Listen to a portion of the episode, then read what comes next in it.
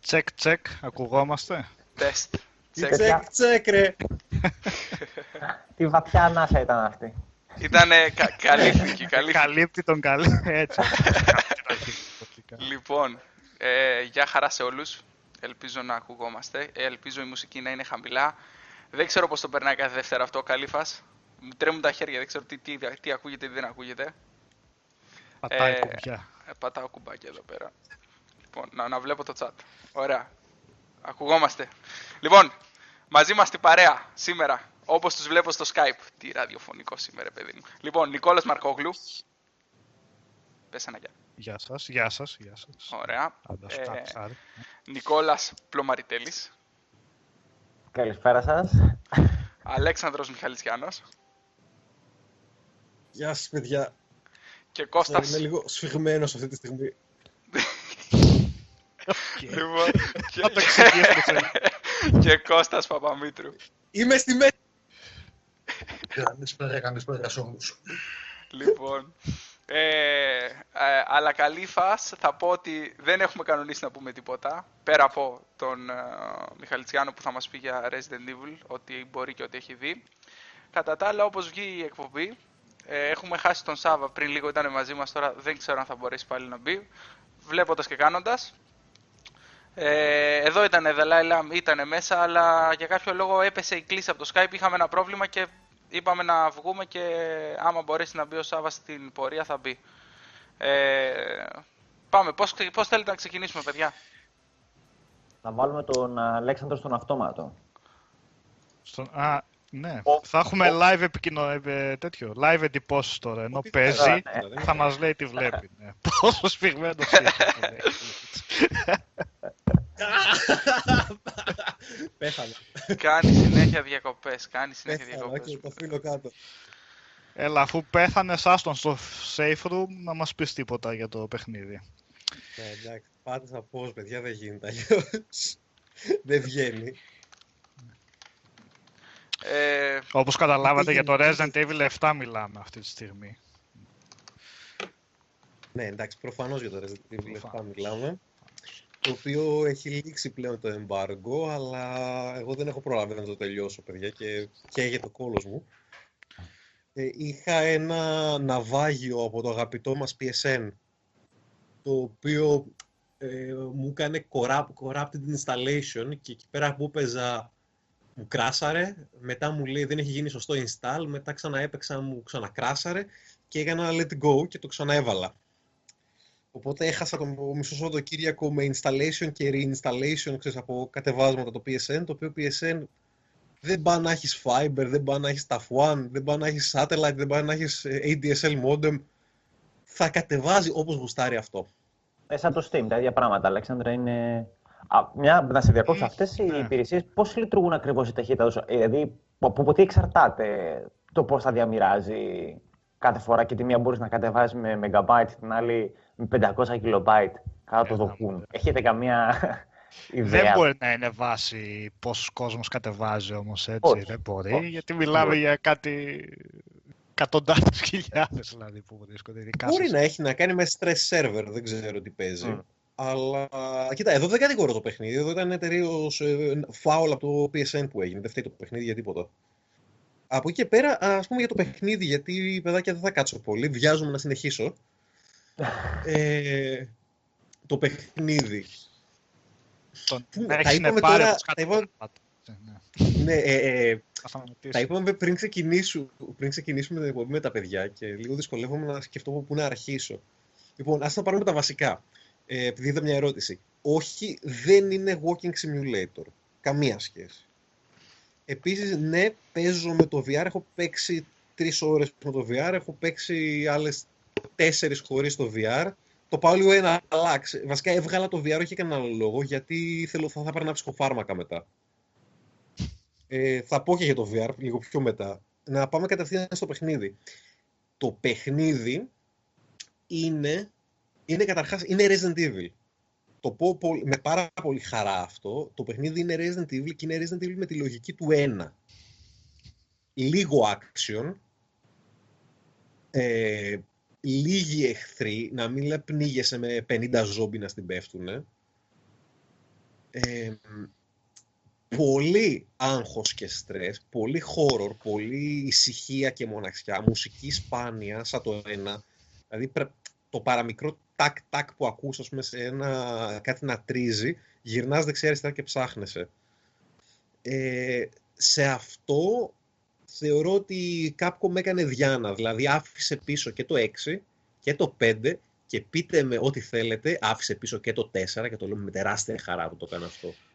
Το λες και το ξαναλες Όλα το 4 και άλλες φορές. Το, το 4 σ' άρεσε όμως, έτσι. Όχι, όχι ιδιαίτερα. Ε, ε, μου είχε αρέσει Πάνω μπορούμε να τον βγάλουμε από την κλίση. Όχι ως Resident Evil. Με ένα δεκάρικο όλα γίνονται. Άμα μου το Εντάξει, ρε, Αλέξανδρε, είναι μια αλλαγή στην... στο τέταρτο τίτλο του παιχνιδιού. Αν ήταν τέταρτος, χωρίς το πέμπτο ήταν ουσιαστικά. Το, πέμπτο, ναι, το πέμπτο, ναι. Οπότε Όπως και να έχει είναι μια αλλαγή, ένα άξιο δηλαδή να αλλάξουμε. Ναι, αν έβγαινε πάλι σαν τα άλλα top-down, όχι isometric και τέτοια, θα το κράζαμε εγώ πιστεύω, έτσι, αν δεν έκανε κάποια Δεν έχει να κάνει, παιδιά, μιλάμε για άλλο πράγματα. Δεν έχει να κάνει το ότι ήταν κάμερα από πίσω. Αυτό ήταν ίσα ίσα, αυτό ήταν άψογο. Το παιχνίδι ήταν πάρα πολύ πρωτοποριακό γι' αυτό. Το, αυτό που εμένα δεν μου άρεσε στο 4 ήταν full action. Ότι γινόταν της μουρλής τριγύρω. Έσφαγες ναι. και κατέσφαγες. Αν το συγκρίνεις βέβαια με το 5 και το 6, καταλαβαίνεις ότι είχε διαφορά. Ναι, αλλά κατάλαβες. Η αρχή του τέλους ναι, έγινε εκεί. Σίγουρα ήταν διαφορετικό.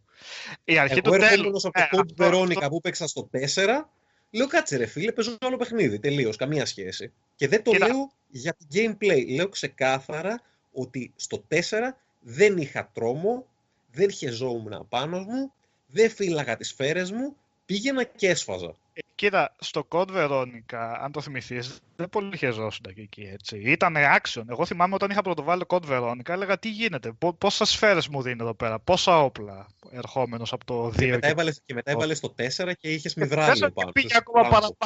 Οκέι, okay, ναι, αλλά ήδη από το Code Veronica είχε πάει σειρά στα πιο action μονοπάτια.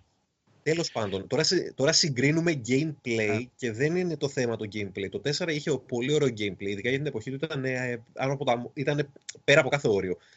Εγώ μιλάω ξεκάθαρα για τα βασικά στοιχεία Resident Evil. Το 7 είναι σαν το 1. Ούτε το 2 ούτε το 3. Βασικά και το 1 και 3 θα έλεγα πιο πολύ πιο κοντά. Ναι. Ότι είσαι σε στενούς διαδρόμους, σε κλειστά μέρη συνέχεια, συνέχεια κοιτά την κάθε γωνίτσα, ανοίγεις την κάθε πόρτα προσεκτικά και κοιτάς μη στην πέσει κάτι, είσαι συνέχεια, συνέχεια στην τζίτα. Έχει πάρα πολύ στρες, έχει πάρα πολύ άγχος και πεθαίνεις, για πάρα, πεθαίνεις πάρα πολύ εύκολα στο πρώτο μισό του παιχνιδιού. Από ένα σημείο και μετά, τώρα εδώ που είμαι, ε, γίνεσαι λίγο κτηνάκι, αρχίζεις δηλαδή και παραβρίσκεις σφαίρες, θα έλεγα. Δηλαδή είμαι, είμαι αρκετά σεταρισμένος. Α, γι' αυτό ήθελα να σου πω μία ερώτηση βασικά. Ναι, μία, ναι, το save system και το survival στοιχείο το έχει, δηλαδή γιατί μας λέγανε ναι, ναι, ναι, ναι, βρίσκεις λίγες σφαίρες και τα λοιπά και πολλά ναι, ναι, ναι, λένε αυτό, αλλά στο τέλος έχεις τα κουτιά με τις σφαίρες.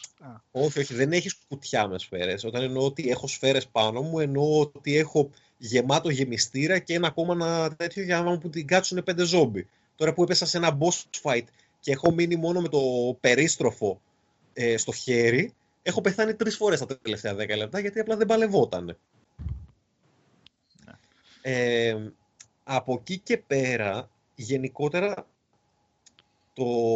Κάτσε λίγο για να απαντήσω κάτι. Ε, One Luigi, αυτό που λέει το 4 ώρες, αυτό είναι για speedrun. Δεν υπάρχει Αχα. καμία περίπτωση το δισεκατομμύριο να βγάλει το παιχνίδι σε 4 ώρες στο πρώτο σου playthrough. Ναι, το τρόπο σε 7 ώρες αυτή τη στιγμή και έτσι όπως έχω καταλάβει είμαι περίπου στη μέση. Και το, πρώτο τρόπο... μπορούσε να το βγάλει σε μία ώρα, μια μισή είχε achievement. Πόσο σε τρεις, σε τρεις. Σε τρεις ήταν, ναι. Αλλά ναι. μπορούσες να το βγάλεις και σε δύο και σε μια μισή, νομίζω ναι. υπάρχει πλέον.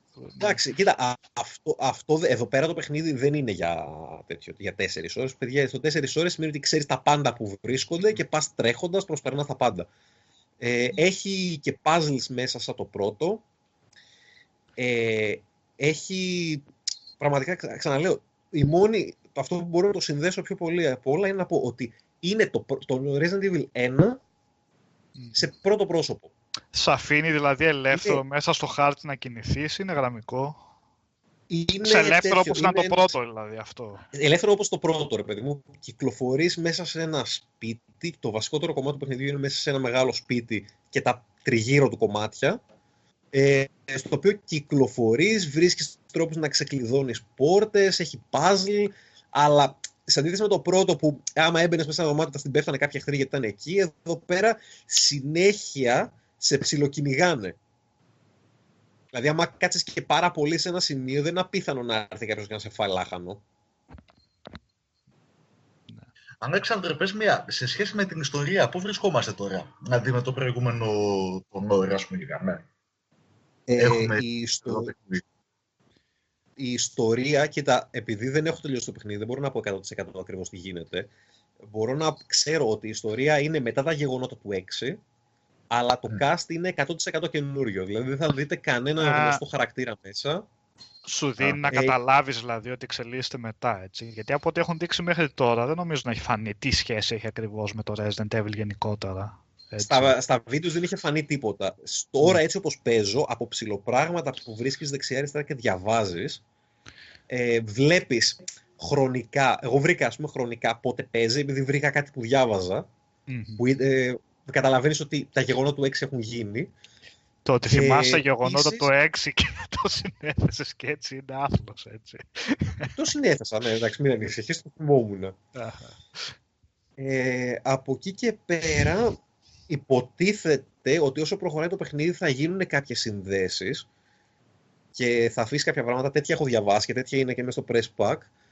Αλλά γενικότερα μπορείτε να το δείτε και σαν soft reboot είναι μέσα στο σύμπαν του Resident Evil, είναι μετά τα γεγονότα των προηγούμενων Resident Evil, αλλά zombies δεν υπάρχουν. Να μου πεις υπήρχαν και στα προηγούμενα τα τελευταία παιχνίδια, όχι. Mm. Ε, Umbrella δεν υπάρχει, Wesker δεν υπάρχει, ε, οι κλασικοί χαρακτήρες δεν υπάρχουν, είναι καινούριος ο χαρακτήρας, είναι καινούργιοι οι εχθροί. Το τι έχει συμβεί είναι κάτι καινούριο, το οποίο ψηλοσυνδέεται με τα άλλα. Γενικά είναι, το, νιώθεις, το νιώθεις σαν soft reboot και είναι καλό αυτό γιατί πλέον αφήνεις πίσω σου λίγο τις, την αδιανόητη σαπίλα της, της ιστορίας που είχε γίνει στο 5 και στο 6 που είχε χαθεί κάθε όριο. Εγώ θα πω και στο 4 που ήταν λίγο την άνεκη κάτω στην Καλά, κοίτα, μεταξύ μας όλα τα Resident Evil δεν τα έπαιζες και πολύ για το σενάριο. Το σενάριο ήταν B-movie ποιότητα στην καλύτερη. Ιδιαίτερο. ναι, δεν είχε κάτι ιδιαίτερο, απλά στα τελευταία και το B-movie είχε φύγει πλέον σε Uwe Boll επίπεδο. Εδώ πέρα είναι λίγο πιο ψύχρεμα. Από εκεί και πέρα, επειδή να πιάσουμε και άλλα θέματα, το gameplay ξαναείπα είναι αργό, έχεις, πολύ, έχεις πάρα πολύ περιορισμένες σφαίρες, μη λέμε τώρα τι να είναι, ε, απλά θέλει να ξέρεις, όπως σε όλα αυτά τα παλιά, παλιού τύπου παιχνίδια, τρέχα. Άπαξ και δεις δύσκολη κατάσταση, τρέχα. Μην κάθεσαι να διάβεις περίστροφο, γιατί μετά θα κάνεις ε, reload. Να, να σου πω κάτι που μου ήρθε τώρα. Respawn έχει. Στο ένα, αν θυμάμαι καλά, τα ζόμπι ξαναβγείτε όταν τα σκότωνες με έναν πεθαμένα. Δεν μπορώ να θυμηθώ τώρα. Ε, στο πρώτο. Α, στο πρώτο όχι, μένανε πεθαμένα. Sorry, ναι. Αλλά... Μένανε πεθαμένα, άμα στο δεν remake, καλά στο, καλά στο remake, στο remake ήταν που ξαναβγαίναν τα Crimson Zombie, πώς ναι. το λέγανε. Ναι. Σε αυτό; Ε, σε αυτό δεν είναι ξεκάθαρα, ρε. Γιατί μπορεί να περάσει μια περιοχή μία, δύο, τρεις, τέσσερις, πέντε φορές να μην γίνει τίποτα και την έκτη dunk. Ναι. Να στην πέσουν. Ή να εμφανιστούν από το πουθενά εχθροί. Δεν έχει να κάνει με respawn. Δεν είναι τέτοιο τόσο πια old school. Mm. Οι εχθροί εμφανίζονται σε συγκεκριμένα σημεία. Κάποιοι εχθροί κυκλοφορούν. Έχει διάφορα πράγματα. Ε, ξαναλέω, το, ο χειρισμός είναι αργός. Η κίνηση είναι πολύ αργή, σαν να έχεις tank control αργό. Το ε, οποίο Α, είναι καλό. Γιατί Μήπως... δεν μπορεί να γίνει shooting gallery που λέει ο Skynet. Δεν μπορεί να τρέξεις και να, κάνεις κάτι. μαζί με το, με το VR μαζί, για να του ταιριάξουν, για να μην αλλάζει η εμπειρία. Πιθανό, πιθανό, αν και εγώ θα πω ότι και χωρίς VR αυτή η ταχύτητα είναι εξαιρετικά καλή. Είναι καλή έτσι. Γιατί σε αφήνει, είσαι μόνιμα τραυματισμένος, δηλαδή σου γίνονται κάτι τρομερά πράγματα από την αρχή και είσαι μόνιμα τραυματισμένος. Δεν έχει λογική να είσαι παντοδύναμος, ούτε να μπορείς να τρέξεις πάνω κάτω δεξιά αριστερά και να κάνεις ό,τι γουστάρεις. Να σκαρφαλώνεις σαν το κατσίκι. Το παιχνίδι σε αφήνει περιορισμένο και σιγά σιγά σιγά. Ε, Devil Bringer. Amnesia ε, δεν θυμίζει γιατί δεν μιλάμε για παραψυχο, ε, παραφυσικά, μιλάμε σαν ζόμπι. Ε, από άποψη ατμόσφαιρας, ε, ναι και όχι, ναι, όχι. Θα πω ότι σε τρομάζει αρκετά όπως και το Amnesia. Δηλαδή καταφέρνει και κάνει μια πάρα πολύ σκοτεινή και βαριά ατμόσφαιρα. Πολύ horror. Είναι σίγουρα το πιο σοβαρό Resident Evil ως τώρα. Και από άποψης ιστορίας και από άποψης σχεδιασμού και από όλα. Έχει μια βαρύτητα, έχει ένα gravitas. Αυτό είναι βασικό, δηλαδή το χώρο στοιχείο το, το χτίζει σιγά σιγά, δεν είναι αυτό που έκανε το Outlast, ξέρω, μετά, που ήταν full στα jump scares προ, προκειμένου να σε κάνει να το νιώσεις αυτό, έτσι. Δεν, είναι δεν θα γλιτώσεις ποτέ από jumpscares σε τέτοια παιχνίδια. Φυσικά, ναι, απλά η, η, συχνότητα έχει να, να κάνει με αυτό, ρε παιδί μου. Όπως ναι, και τα Silent Hill είχαν, όπως και τα Resident Evil ναι. είχαν, απλά έχει να κάνει με το πόσο το χρησιμοποιεί κάποιος. Ε, όχι, δεν υπάρχει τέτοιο θέμα. Ε, δεν είναι τόσα πολλά τα jumpscares, γιατί δεν είναι τόσο πολλοί εχθροί. Είναι πιο μαζεμένο, γι' αυτό λέω ξαναλέω. Resident Evil 1 πρέπει να σκέφτεστε σε πρώτο πρόσωπο. Ε, υπάρχουν τα κλασικά τα slider puzzles, τα οποία είναι η ψυχή μου, υπάρχουν τα διάφορα παζλάκια για να ξεκλειδώσεις πόρτες, αντικείμενα τα οποία ξεκλειδώνουν μηχανισμούς. Όλα, όλα, όλα, όλα, ό,τι μπορείτε να σκεφτείτε που έκανε το Resident Evil, Resident Evil υπάρχει. Υπάρχει το save system με τις κασέτες, με τα tape recorders, τα οποία tape recorders, όταν ξεκινάς το παιχνίδι, έχεις επιλογές easy και normal. Όταν το τελειώσεις, ξεκλειδώνουν και άλλες δυσκολίες ε, τα tape recorders μπορείς να σώσεις όσες φορές θέλεις μέσα σε ένα tape record. Α. Recorder. Mm. Δεν υπάρχει τέτοιος περιορισμός. Ακόμα και στο hardest επίπεδο, στο τελευταίο τελευταίο επίπεδο, ακόμα και εκεί μπορείς να σώσεις. Επίσης, υπάρχουν και, και checkpoints. Όσο προχωράς, κάθε τόσο, κάθε τόσο σε, σώζει αυτόματα. Οπότε, άμα πεθάνεις, τώρα που πέθανα σε ένα boss, δεν θα με στείλει πίσω στο, πώ εκεί πέρα που, έκανα, που βρήκα το tape recorder, ε, μου είχε κάνει checkpoint πριν μπω στον boss. Ωραία, δύο διαφορετικά save δηλαδή, έτσι. Ε, ναι, το οποίο και, και αυτό εγώ... δεν έχει μόνο checkpoint. Είναι η λογική ότι μπορείς να αλλάξεις πράγματα στο ενδιάμεσο, να πάρεις κάποιον άλλο ναι. Δρόμο. Ναι, ναι. Ε, είναι λογική. Κοίτα, δεν ξέρω αν έχεις να, να πάρεις άλλο δρόμο. Έχει λογική ότι εντάξει, εκεί πέρα δεν θέλω να αντιμετωπίσω αυτόν. Εγώ θέλω να τρέξω, θες να πειραματιστείς ή θέλεις βασικά να κάνεις ένα save point γιατί προχώρησες παρακάτω το παιχνίδι, έφαγες όλες τις σφαίρες και μετά σε boss ναι. fight και πέθανες. Ναι, σωστά, σωστά, σωστά. Οπότε τα save point σου καλό είναι να σώζεις εκεί γιατί θα σου χρειαστεί. Εγώ την πάτησα έτσι και γύρισα πίσω σε ένα save point γιατί ήμουν χωρίς σφαίρες και δεν μπορούσα να περάσω ένα σημείο. Ε, τι έλεγα, αυτό, ε, ναι και κλασικά εκεί πέρα που είναι τα tape recorders είναι το safe room. Εκεί πέρα δεν στην πέφτει κανένας, εκεί θα έχεις ένα πράσινο μπαούλο μέσα στο οποίο αποθηκεύεις, είναι το στάσου, το οποίο στάση ε, δεν είναι λογική Resident Evil 1, είναι ε, λογική Resident Evil Remake, ότι άμα μπει σε άλλο ε, safe room, τα πράγματα είναι εκεί πέρα πάλι. Ναι. Εντάξει, καλό είναι αυτό. Είναι το καλό άλλο είναι, αυτό, ναι. είναι πολύ είναι πολύ παροχημένος μηχανισμός ο άλλος. Ότι ξέρεις κάθε μπαουλάκι να έχει τα δικά του και τρέχα πίσω και γύρνα. Είναι άσκοπος. Είναι μια δυσκολία, ένας ρεαλισμός, αλλά είναι λίγο άσκοπο πλέον έτσι το 2017 αυτό. Ναι. Το. Ή, ή το λέει στο Madhouse. Όχι, όχι, εμένα μου αρέσει έτσι και να σου πω την αλήθεια. Άμα στο Madhouse difficulty που είναι το ανώτερο, θα μπορούσαν εκεί πέρα ας πούμε, να σου πούνε να σε περιορίσουν. Αλλά δεν ναι. γίνεται. Δεν σε αφήνει ο σχεδιασμός γιατί θα έχουν κάποιες περιοχές που δεν θα μπορείς να ξαναγυρίσεις ποτέ. Α. Ε, επίσης, ε, Κούμπρας λέει στο hard ε, house difficulty νομίζω έχει μόνο hard saves. Όχι. Έχει και key checkpoints, αλλά πολύ πιο λίγα. Πολύ πιο διάσπαρτα. Στο normal, ας πούμε, έχεις checkpoint ε, αρκετά συχνά. Στο Madhouse difficulty, από όσο έχω καταλάβει, ε, έχεις απλά είναι πιο διάσπαρτα. Ε, μουσικούλα δεν έχει σχεδόν καθόλου το παιχνίδι, να ξέρετε είναι από η ησυχία και ακούτε όλα τα κρακ, κρακ, κρακ, κρακ, κρακ, το οποίο ε, σε ένα άδειο σπίτι, άμα παίζεις μόνος σου, όπως εγώ μέσα αυτό το Σαββατοκύριακο, ε, σε κάποια στιγμή, εντάξει, έβαλα στο κινητό, παιδιά, λίγο Spotify, γιατί είχα γρευτεί άσχημα. είχα αγριευτεί πολύ άσχημα, εντάξει, δεν γινόταν άλλο. Ε, ακούγα κρικ κρικ από τους γείτονες δίπλα που ανοίγανε το νερό και την αζόμουν μέσα στο σπίτι. Δεν ξέρω, Νίκος. Εγώ αυτό διάβασα στο τέτοιο. Μπορεί να έχει αλλάξει τώρα με το. Ε, πώς το λέμε, με το patch που βγήκε. Δεν έχω ιδέα. Διάβασα ότι έχει και τα τέτοια τα κανονικα Ε, δεν το έχω φτάσει ως εκεί πέρα ακόμα, γι' αυτό δεν ξέρω. Κάποιος ρώτησε πιο άλλη. πάνω, Αλέξανδρε, sorry που σε κόβω. Για... Ε, ναι. Έχεις, επειδή έχεις και το VR και δεν, σε εμάς το είπες ναι. όταν είχαμε κλείσει, όταν πριν βγούμε, αλλά δεν θυμάμαι αν το είπες εδώ στον αέρα για το πόσο ζαλίστηκες και κατά πόσο είναι παιχνίδι που θα το παίξεις ολόκληρο σε VR. Γιατί έτσι προμοτάρεται. VR, ε, πώς το λένε, oriented, πώς, πώς το έχει το κουτί πάνω. Ναι. Ε, άμα είσαι κάτω των 30 ε, και, δε, και δεν έχεις προβλήματα με την καρδιά σου, τότε το είναι το VR με μεγάλη χαρά. Με εξαίρεση, ε, με εξαίρεση το λίγο pop, ε, pop in στα textures στο VR και εγώ παίζω στο κανονικό το PS4, έτσι, στο Pro φαντάζομαι καλύτερη κατάσταση.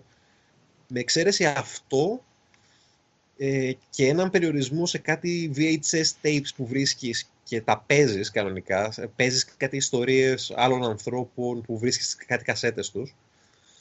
Ε, με εξαίρεση αυτό, το οποίο.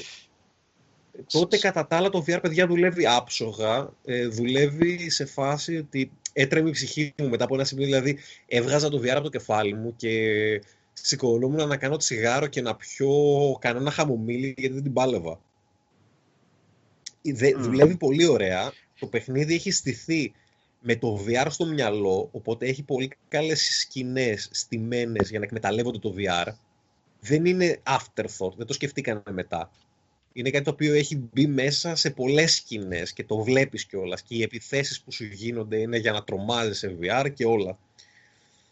Ε, επίσης δεν ζαλίστηκα καθόλου. Έχουν βάλει πάρα, πολλού, πάρα πολλές ωραίες ρυθμίσεις μέσα.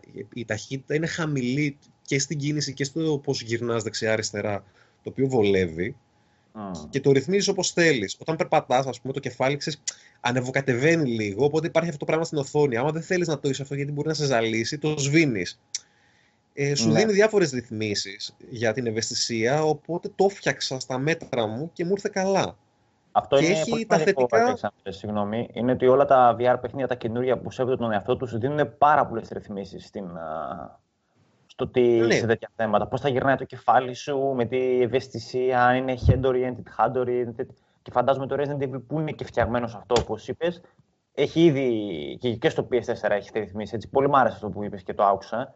Γιατί είναι κάποια πράγματα που άλλους ενοχλούν, άλλους όχι. Και καλό είναι ε, να μπορείς να τα πειράξεις αυτά λίγο. Ναι, όχι, έχει πολύ παραμετροποίηση και είναι καλό. Δεν το περίμενα από την αλήθεια. Νομίζω δεν έχω ξαναδεί τόση παραμετροποίηση ως τώρα στο PSVR, το οποίο είναι καλό αυτό. Ε, ναι, η Ηλίας, σαν το Alien Isolation νιώθω και εδώ, να σου πω την αλήθεια, αλλά εντάξει, όχι σε εκείνο το βαθμό, γιατί στο Alien Isolation υπήρχε και μια AI της προκοπής. Εδώ πέρα μιλάμε για Capcom, οπότε καταλαβαίνετε, η AI έχει, έχει φύγει από το παράθυρο. Και... Τώρα βέβαια η AI σε zombie τι εννοείς, πώς τη βλέπεις δηλαδή. Δεν είναι μόνο zombie μέσα στο παιχνίδι. Ε, σωστά δεν είναι μόνο ζόμπι στο παιχνίδι. Ε, για να τελειώσω, να κλείσω λίγο το κεφάλαιο με VR για τα πούμε, γιατί πρέπει να φύγω κάποια στιγμή σύντομα. Ε, το VR έχει, τα, έχει το θετικό ότι κάνεις πολύ πιο εύκολα headshot, στοχεύεις πολύ πιο άνετα, το οποίο είναι τρομερά σημαντικό, γιατί κουνιέ, κουνούν τα κεφάλια τους όλοι σαν παλαβή, ρε φίλε. δηλαδή, αν και συχτήρα, ας πούμε, να μην μπορείς με τίποτα να στοχεύσεις το headshot σου. Πρέπει να κάνεις 500 βούρες τριγύρω. Και δεύτερον, βολεύει πάρα πολύ, παιδιά, για να βλέπετε απογωνίες. Από εκεί πέρα από το παιχνίδι δεν έχει strafe, δεν έχει δηλαδή τη λογική να κάνεις lean από μια γωνίτσα και να δεις. Ε, με το VR μπορείς. Το οποίο αυτό είναι μεγάλο καλό. Ε, από την άλλη, για, βγήκανε σήμερα τα reviews και είδα, είδατε ρε παιδί μου, ξέρεις, α, διθυραμβικά από εδώ, από εκεί και διαβάζω, διαβάζω κείμενα και βλέπω για παιδιά κάτι κείμενα χωρίς να θέλω τώρα να σχολιάσω άσχημα, αλλά είναι άτομα τα οποία ή το παίξαν μεθυσμένοι ή δεν το παίξανε. Γιατί το παιχνίδι έχει πολύ ωραία ατμόσφαιρα, έχει ωραίο gameplay, αλλά παιδιά έχει και κάτι λάθη και κάτι χοντράδες, τα οποία δεν έχουμε δει σε τέτοιο παιχνίδι, σε χώρο πρώτου προσώπου, 10 χρόνια τώρα. τα έλεγα πριν στα παιδιά, και είναι μικροπράγματα τα οποία απλά μαζεύονται και συσσωρεύονται.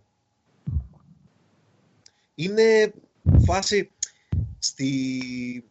έλεγα πριν, γίνεται στην αρχή του παιχνιδιού, σκοτώνεις κάτι, σκοτώνεις κάτι και το παιχνίδι είναι φτιαγμένο ότι 10 δευτερόλεπτα μετά θα, θα σου συμβεί κάτι, θα σε χτυπήσουν και θα, βγει, θα πέσει ανέστητος και θα πέσει ανέστητος δίπλα σε εκείνο το πτώμα. Εγώ σε εκείνη τη φάση ε, κράσαρα το παιχνίδι πρώτη φορά.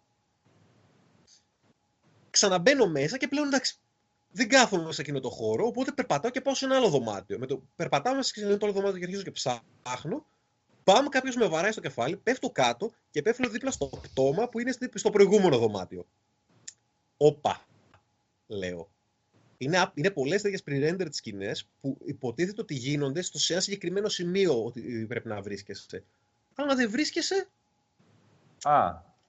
Ε, πώς είναι Φαουλάκι. Ποια ενεργοποιείται αυτή η pre-rendered σκηνή, χρονικά. Α, timer, ε; Timer μάλλον ήταν αυτό. Ναι. Ε, ε, ήταν μάλλον timer. Δεν, δεν μπορώ να το εξηγήσω και μου έχει και το ξαναείδα αυτό κι αλλού. Όπως ξαναείδα Όπως ε, παιδιά, είδα δύο, τρει, τέσσερι φορές βασικά και παραπάνω, το άλλο το τραγελαφικό, να σου μιλάει κάποιος και εγώ εντάξει, επειδή σε αφήνει να κινηθείς εκείνη τη στιγμή, εγώ απλά κινούμαι. Και ο χαρακτήρας άλλος συνεχίζει να κοιτάει εκεί πέρα που βρισκόμουν και να μιλάει προς τα γη και να κουνάει τα χέρια του. Α. Ε, παιδιά, μιλάμε 2017. Ο NPC μπορεί να ακολουθήσει το χαρακτήρα μου και να γυρίσει προς τα εκεί που βρίσκομαι και αρχίζει και κάνει τέτοια το παιχνίδι. Αρχίζει και σου κάνει τέτοιες μικροβλακίες. Οι οποίες αρχίζει πει... γιατί δείχνει και... προχειρότητα. Είχες πει και για το interaction. Έτσι; Ναι, εντάξει, δε, ε, δεν, ότι δεν υπάρχει interaction, έτσι. Mm, Με εξαίρεση τα πράγματα τα οποία έχει φτιάξει Capcom, ότι αυτό την πόρτα μπορείς να την ανοίξεις, αυτό το κουτί μπορείς να το σπάσεις, ε, δεν πάει να πάρεις rocket launcher και να το βαρέσεις στο παράθυρο, το γυαλί ούτε θα μαυρίσει. Δεν πάει να πάρεις το ρόπαλο και να βαρέσεις μια κατσαρόλα που κάθεται πάνω σε ένα τραπέζι. Η κατσαρόλα είναι εκεί, κολλημένη με λόγκο και βιδωμένη πάνω στο τσιμέντο. Ε, Αλέξανδρε, αυτά μήπως είναι υποχωρήσεις στα physics για να αντέξει το VR, γιατί... Θα μπορούσαν μια... αυτά να απενεργοποιούνται εσείς όταν βάλει το VR επάνω. Mm. Και αυτά μιλάμε τώρα για πράγματα τα οποία τα έχει το Amnesia, τα έχει το Outlast, τα έχουν παιχνίδια τα οποία είναι 10 ετών πλέον. Ναι. Δεν είναι ότι το παιχνίδι έχει συγκλονιστικά γραφικά. Τώρα μην λέμε και κάτι τρελά. Διάβασα κάτι που από γραφικά και τέτοια παιδιά λέω δεν χαλαρώστε. Έχει, ένα, έχει ωραίο animation, έχει ε, οι χαρακτήρες δηλαδή και τα τέρατα είναι πολύ ωραία σχεδιασμένα τα γραφικά είναι, είναι η Capcom. Βλέπεις κάποια γραφικά τα οποία είναι τρομερά και μετά βλέπεις κάτι low-res textures και λες πόσο ξέφυγε αυτό; Αν, αν το συνέκρινες για παράδειγμα ας πούμε το Metal Gear Solid το 5 την πρώτη σκηνή στο νοσοκομείο που είσαι που είναι πιο δουλεμένη η εσωτερική χώρα ας πούμε από τους εσωτερικούς. Αν μπορείς να κάνεις μια σύγκριση ε, στο τεχνικό τομέα. Δεν, δεν μπορώ γιατί το, το Metal Gear είναι άλλο, είναι άλλο, άλλο πράγμα. Δεν, δεν μου έρχεται να σου πω να κάνω σύνδεση, όχι. Okay, okay. Ε, κατα, καταλάβατε. Ε, υπά, Υπάρχουν φαουλάκια δεξιά-αριστερά. Υπάρχουν πολύ λίγοι εχθροί, ας πούμε. Παίρνουμε τα bosses, είναι τέσσερα όλα και όλα, τέσσερις όλοι και όλοι οι τύποι των εχθρών. Και θα έλεγα ότι είναι εκείνο που με εκνευρίζει, ρε παιδιά, η AI. Το ξέρω ότι εντάξει, δεν περιμένεις από ε, ψευδοζόμπι. Ξαναλέω, δεν υπάρχουν ζόμπι. Είναι κάτι καινούργιο εχθροί. Ε, όπου ξεχνάω και πώς λέγονται. Συνέχεια μου έρχεται στο μυαλό μαντολάτο για κάποιο λόγο, αλλά είναι όχι μάντελς. Μόντερ, δεν θυμάμαι. Έχουν ένα ηλίθιο όνομα. Ε, είναι λίγο βιοχλαπατσοτέ όλα. Και είναι τέσσερα διαφορετικά τύπου. Το ένα θα κάνει αυτό, το άλλο θα κάνει εκείνο, το άλλο θα κάνει εκείνο, το άλλο θα κάνει εκείνο. Με το που ξέρεις πώς θα αντιμετωπίζεις, μια του κλέφτη, δύο του κλέφτη, ή την τρίτη ρε φίλε εντάξει, τάχει. Τα bosses είναι εκεί πέρα που σου βγάζει το λάδι το παιχνίδι, πραγματικά. Και τα boost είναι φάση στρατηγική πρέπει να κάνεις ή είναι το ίδιο, οι ίδιοι μηχανισμοί που επαναλαμβάνονται, υπάρχει δηλαδή κάποια ποικιλία; Υπάρχει, υπάρχει ποικιλία, αλλά υπάρχει και πολύ και στρατηγική. Υπάρχουν πράγματα τα οποία πρέπει να κοιτάξεις το περιβάλλον σου τριγύρω να σε βοηθήσει. Ε, το, headshot, το headshot δεν είναι πολύ σημαντικό, θέλει να τρέξεις, έχεις συγκεκριμένες επιθέσεις ο αντίπαλος που πρέπει να ξέρεις πώς να αντιμετωπίσεις. Γενικότερα δεν υπάρχει περίπτωση να βγάλεις boss χωρίς να πεθάνεις. Θα τη φας. Εκτός mm. αν μπεις μέσα ε, με full οπλισμένος ας πούμε, και είσαι, και, και, και είσαι τρομερός παίχτης, ε, θα πέσεις μέχρι να καταλάβεις πώς βγαίνει. Ωραία. Ε, γιατί μου ξανά είπες, όλο είναι σε αυτό το σπίτι, δεν δραματίζεται ή βγαίνεις καθόλου έξω, γιατί λίγο κάπου εκεί δεν πρόσεχα. Βγαίνεις σε κάποια τμήματα εξωτερικά, ρε παιδί μου, σαν να πούμε ο στάβλο, ας πούμε, και οι αποθήκες έξω από το σπίτι, κάτι τέτοια. Σαν το Resi και... ναι, ναι, ναι, και έχει και κάποιες άλλες περιοχές παρακάτω, αλλά γενικότερα η συντηρητική βιβλιοσύνη του παιχνιδιού είναι το, το, αυτή η έπαυλη. Έπαυλη δεν θα την πω, θα πω το μικρό σπίτι μες στο Βάλτο, ε, στη Λουιζιάννα. Α, έτσι τέτοια φάση, με βούντου, έτσι αγροτόσπιτο, μεγα, ε, πώς το λένε, Χωρίς ε, το βουντού, αλλά ναι, αγροτόσπιτο. Αλλά με το αγροτόσπιτο. Αυτό το αγροτόσπιτο εκεί πέρα, εκεί, ούτε γεωκτήμονα, σε αυτό. Ούτε. Α. Δεν φαίνεται, δεν φαίνεται πλούσιο το σπίτι. Είναι, μεγα, είναι μεγαλούτσικο, αλλά δεν φαίνεται πλούσιο το σπίτι. Ε, είναι σαπίλα. Είναι σαπίλα, δηλαδή είναι, έχει, έχει, έχει βάλτος. Μόνο έτσι μπορείς να περιγράψεις το παιχνίδι. Ωραία. Αλλά αυτά, παιδιά, αυτά τα όλιγα μπορώ να πω για την ώρα. Βασικά πολλά είπα. Είπες Εντάξει, το, το κάλυψε σε μεγάλο βαθμό. Μια ερώτηση που έκανε και ο Λουίτζι παραπάνω που λέει Πιστεύεις ότι πάει καλά σε αυτό το στο, που, που, πήγε στην κατεύθυνση του πρώτου προσώπου ή θα έπρεπε να επιστρέψει στα παλιά; Είτε εννοείς είτε το 4 εννοούμε είτε τα πρώτα ας πούμε. Ε, για εμένα είναι πολύ... Θεωρώ ότι η κίνηση της πέτυχε. Θεωρώ ότι το πείραμα αυτό ήταν πολύ καλό. Ήταν πάρα πολύ καλή ιδέα που γύρισε. Ναι, εντάξει, δεν κάνει την επανάσταση που κάνει με το 4. Αυτή τη στιγμή, αντί να κάνει την επανάσταση, ακολουθεί ε, πίσω από το δρόμο που χάραξε το Amnesia και το Outlast στην ουσία. Και το σώμα και η μόδα της εποχής που πλέον έχει γυρίσει σε first person τα horror. Αλλά το παιχνίδι είναι απείρως καλύτερο από τα 5 και 6 και πολύ, πολύ πιο αγχωτικό και τρομακτικό από το 4. Εγώ θα πω ότι έχει, για μένα έχει πετύχει. Για μένα έχει πετύχει. Resident Evil ε, από πλευράς ιστορίας δεν είναι ιδιαίτερα γιατί έχει αφήσει την ιστορία όλη πίσω του και κάνει, λέει δικά του πράγματα τα οποία μπορεί να συνδεθούν κάποια στιγμή, δεν ξέρω έτσι που πάει. Αλλά γενικότερα, όπω έχω καταλάβει, η σύνδεση είναι πολύ μικρή Κατά τα άλλα, είναι Resident Evil με τα κλειστά σου δωμάτια, με τους κλειστούς σου τους χώρους, λίγους εχθρούς, συνέχεια συζήτα, λίγες σφαίρες, puzzles πολλά, εξερεύνηση ε, και καλή εξερεύνηση, ρε φίλε. Δηλαδή υπάρχει backtracking, θα γυρίσεις σε περιοχές, αλλά δεν θα έχεις αυτό το αειδιαστικό backtracking που γυρνάς χάρτες και χάρτες Θα γυρίσεις πίσω, ας πούμε, ε, 7 δωμάτια. Εντάξει, σιγά ναι. το κάνεις μέσα σε δύο λεπτά περπάτημα. Δεν είναι backtracking αυτό το. Ναι. backtracking έχουμε, ναι, έχουμε μάθει να εννοούμε είναι πολύ καλά το backtracking πλέον. Γι' αυτό.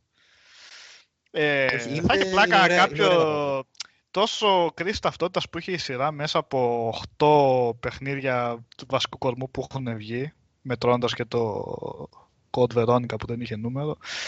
Θα είχε πλάκα να δούμε τι κάνει τη σειρά, τι κάνει κάθε παιχνίδι Resident Evil, τι είναι τελικά το DNA του παιχνιδιού, έτσι. Νομίζω ότι το βρήκανε εδώ, να σου πω την αλήθεια. Ξεστή, αυτό το DNA που δεν είχαν τα τελευταία τρία παιχνίδια, εδώ το έχει.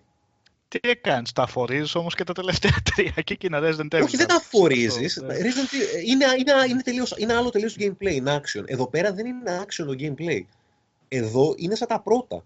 Εδώ είναι συνέχεια, μείνε, στον τοίχο. Τοίχο, τοίχο πάμε, παιδιά.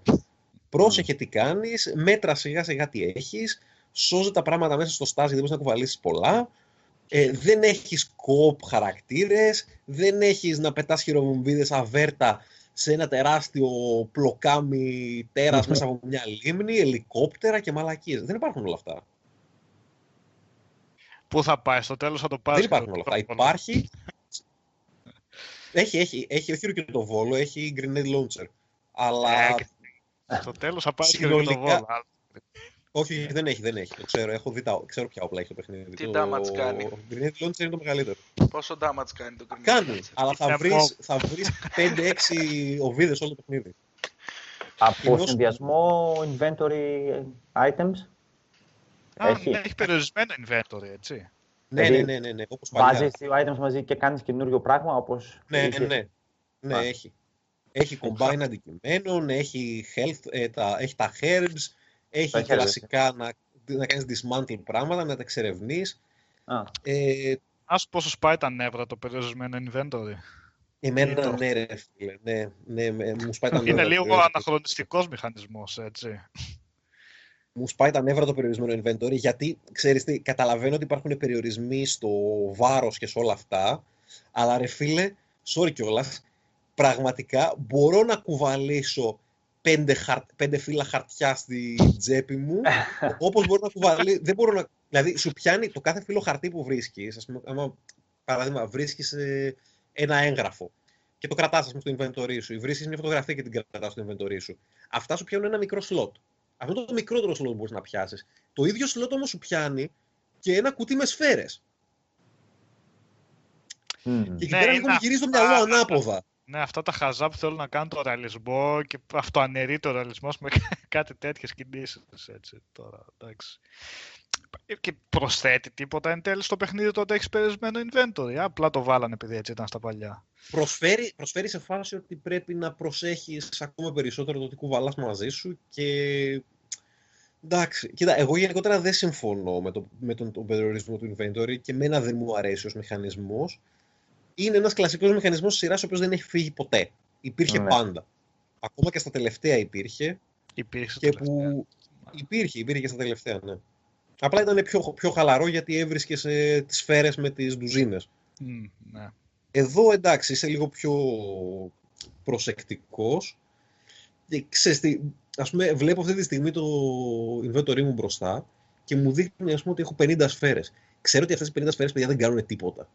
Δηλαδή πρέπει να αδειάσω 10, πρέπει να αδειάσω ε, γεμιστήρες ε, άμα δεν κάνεις καλά headshot για να ρίξεις έναν εχθρό.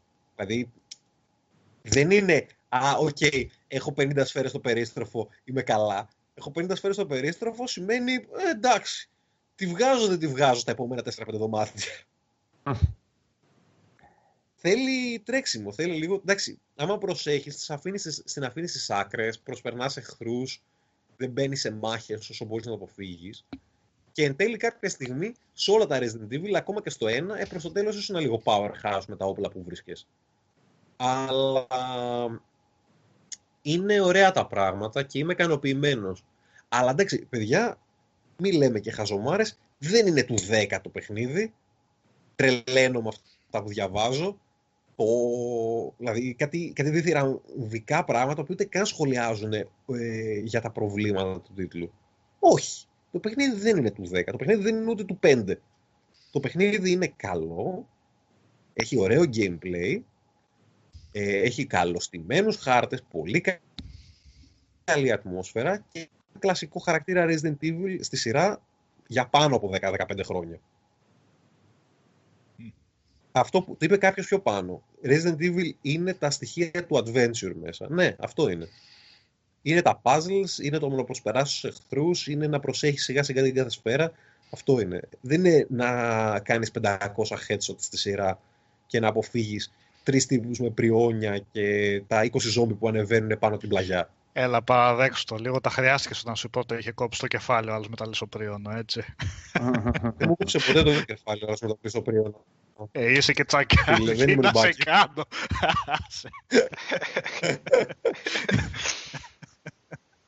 και βασικά όχι, δε, όχι, ήταν να πούμε αλήθεια, δεν με, ποτέ δεν με τρόμαξε το 4 σε κανένα σημείο. Το είδα τελείως action. Δεν, δεν είχε ατμόσφαιρα για να με τρομάξει. Είχε μια σκοτεινή action ατμόσφαιρα. That's it. Εδώ πέρα αυτή τη στιγμή θα κλείσουμε και θα φωνάξω τον Κώστα να έρθει στο σαλόνι γιατί φοβάμαι.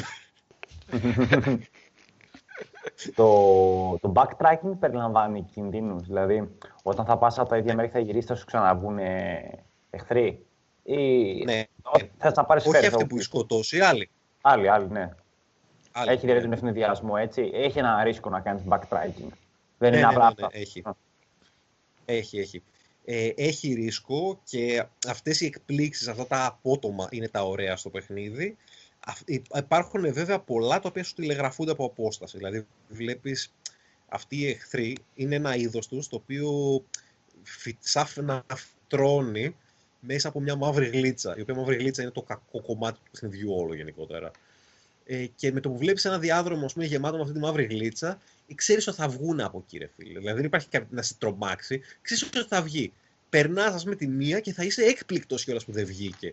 Οκέι, okay, πέρασες, δεν βγήκε, πέρασες, δεν βγήκε και θα βγει. Mm-hmm. Είναι με το που μάθει αυτούς τους τέσσερις τύπους. Ναι, με το που μάθει αυτούς τους τέσσερις τύπους εχθρών, τους. Ε, Ανοιχνεύεις. Τους ανοιχνεύεις. Δηλαδή mm. τηλεγραφούν την επίθεσή τους. Το οποίο είναι, είναι λογικό για να μάθεις πώς να τα αποφεύγεις. Απλά με το που τους μαθαίνεις. Με... Εγώ δηλαδή, τους έχω δει και τους τέσσερις πλέον. Είμαι εντάξει, οκέι. Okay. Πλέον φοβάσαι μη σε στριμώξουν σε καμία γωνία, μη πέσει σε κανένα boss fight αυτό. Οι εχθροί από μόνοι τους πλέον δεν με τρομάζουν. Ε, Χάθηκες πουθενά, δηλαδή αδιέξοδα όπως το Rezi 1. Το, το να πεις δεν ξέρω πού να πάω τώρα, τι να κάνω αυτό το γρίφο, ξέρω εγώ. Αυτό το λίγο το χαοτικό που υπήρχε. Βέβαια, όταν παίξαμε και το Rage το 1 ήταν και κάτι καινούριο, το οποίο μας έπιασε και εξαπίνηση. Έτσι. Ναι, ήταν η ηλικία μικρότερη, ναι.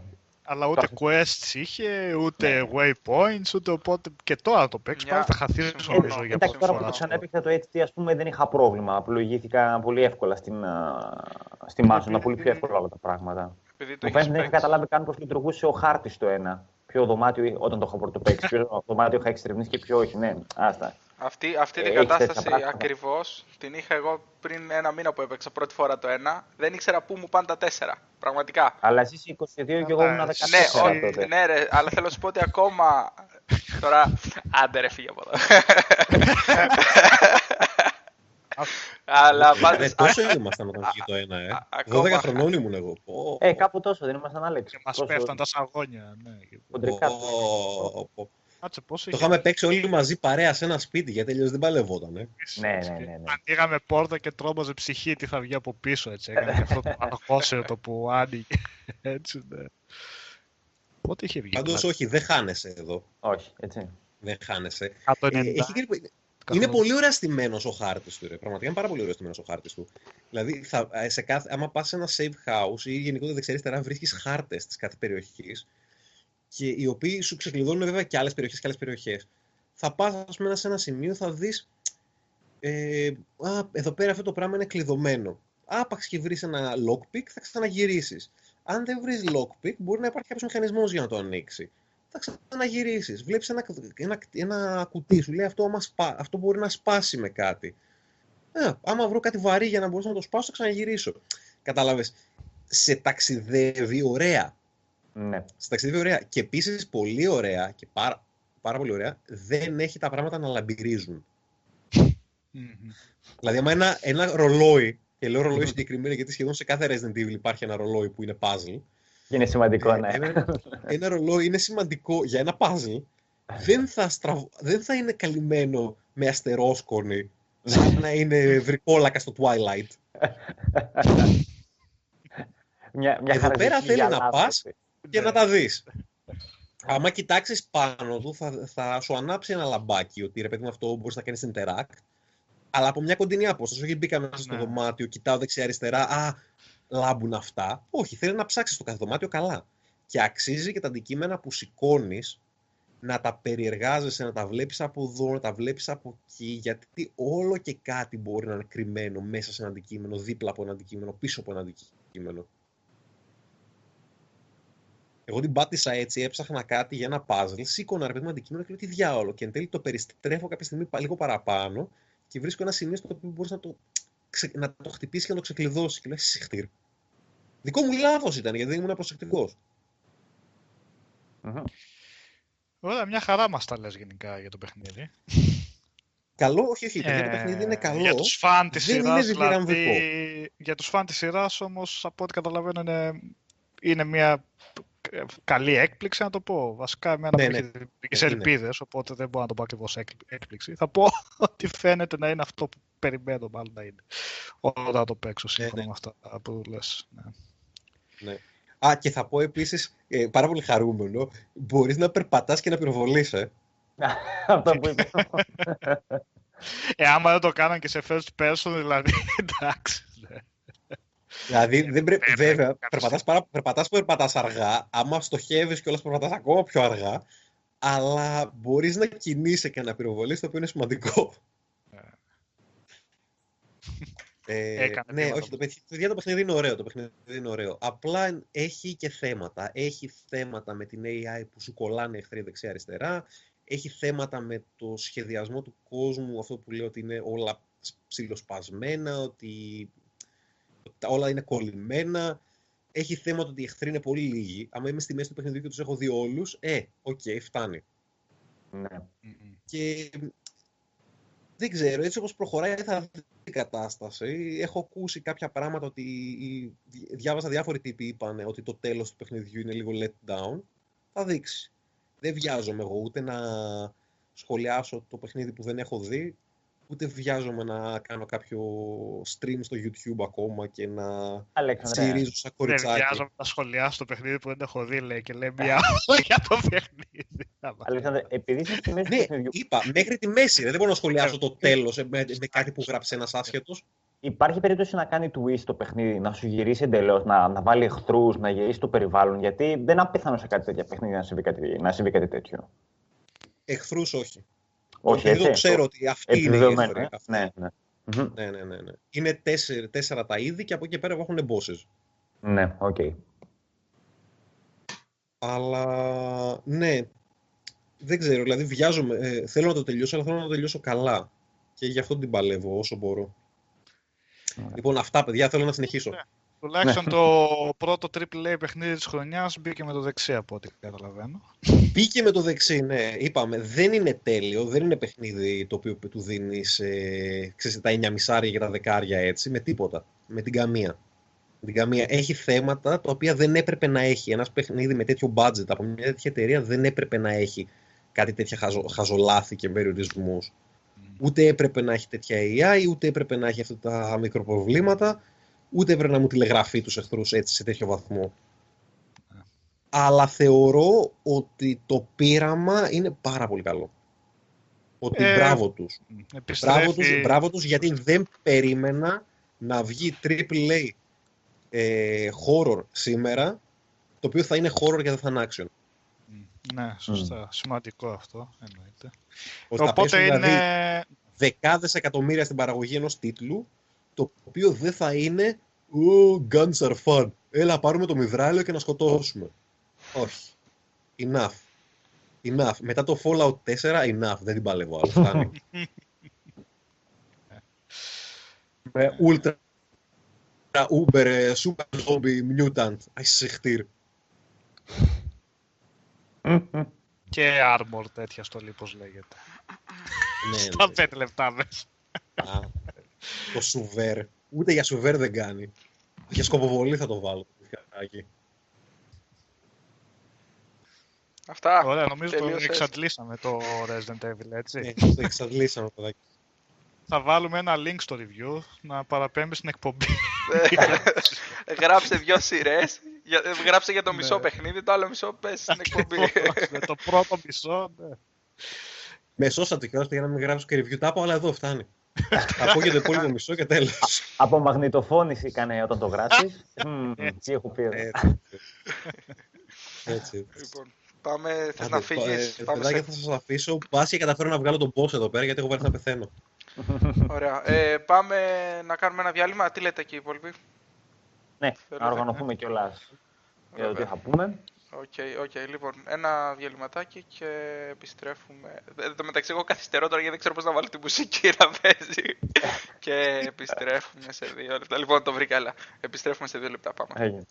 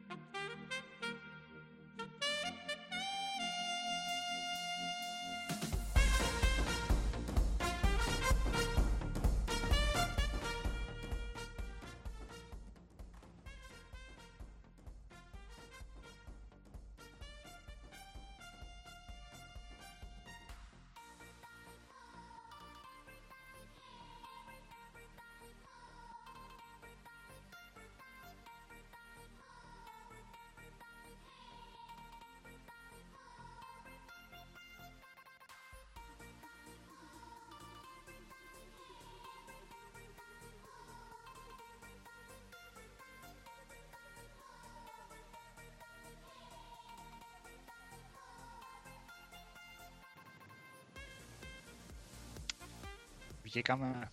Ναι. Έχουμε αγχωμένο αρχισυντάκτη, παιδιά, στο διάλειμμα. Ο Θάνος είναι Παίζει σε κατάσταση αμόκ. Πήρα, πήρα προαγωγή σε αρχισυντάκτη. Ω, πω καλήφα. Καλήφα έφυγες. Τι να, τι να κάνω. Καλήφα, απολύεσαι.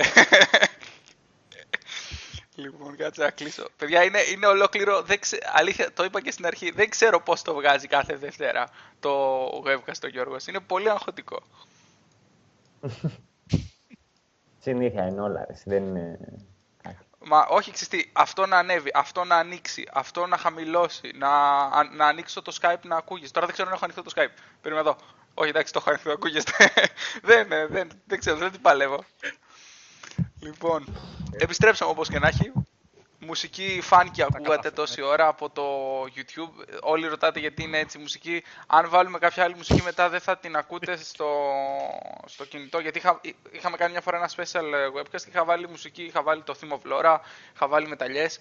Και όταν ανέβηκε μετά στο YouTube δεν έπαιζε στα, στους ε, browsers των κινητών. Ούτε στην εφαρμογή των κινητών.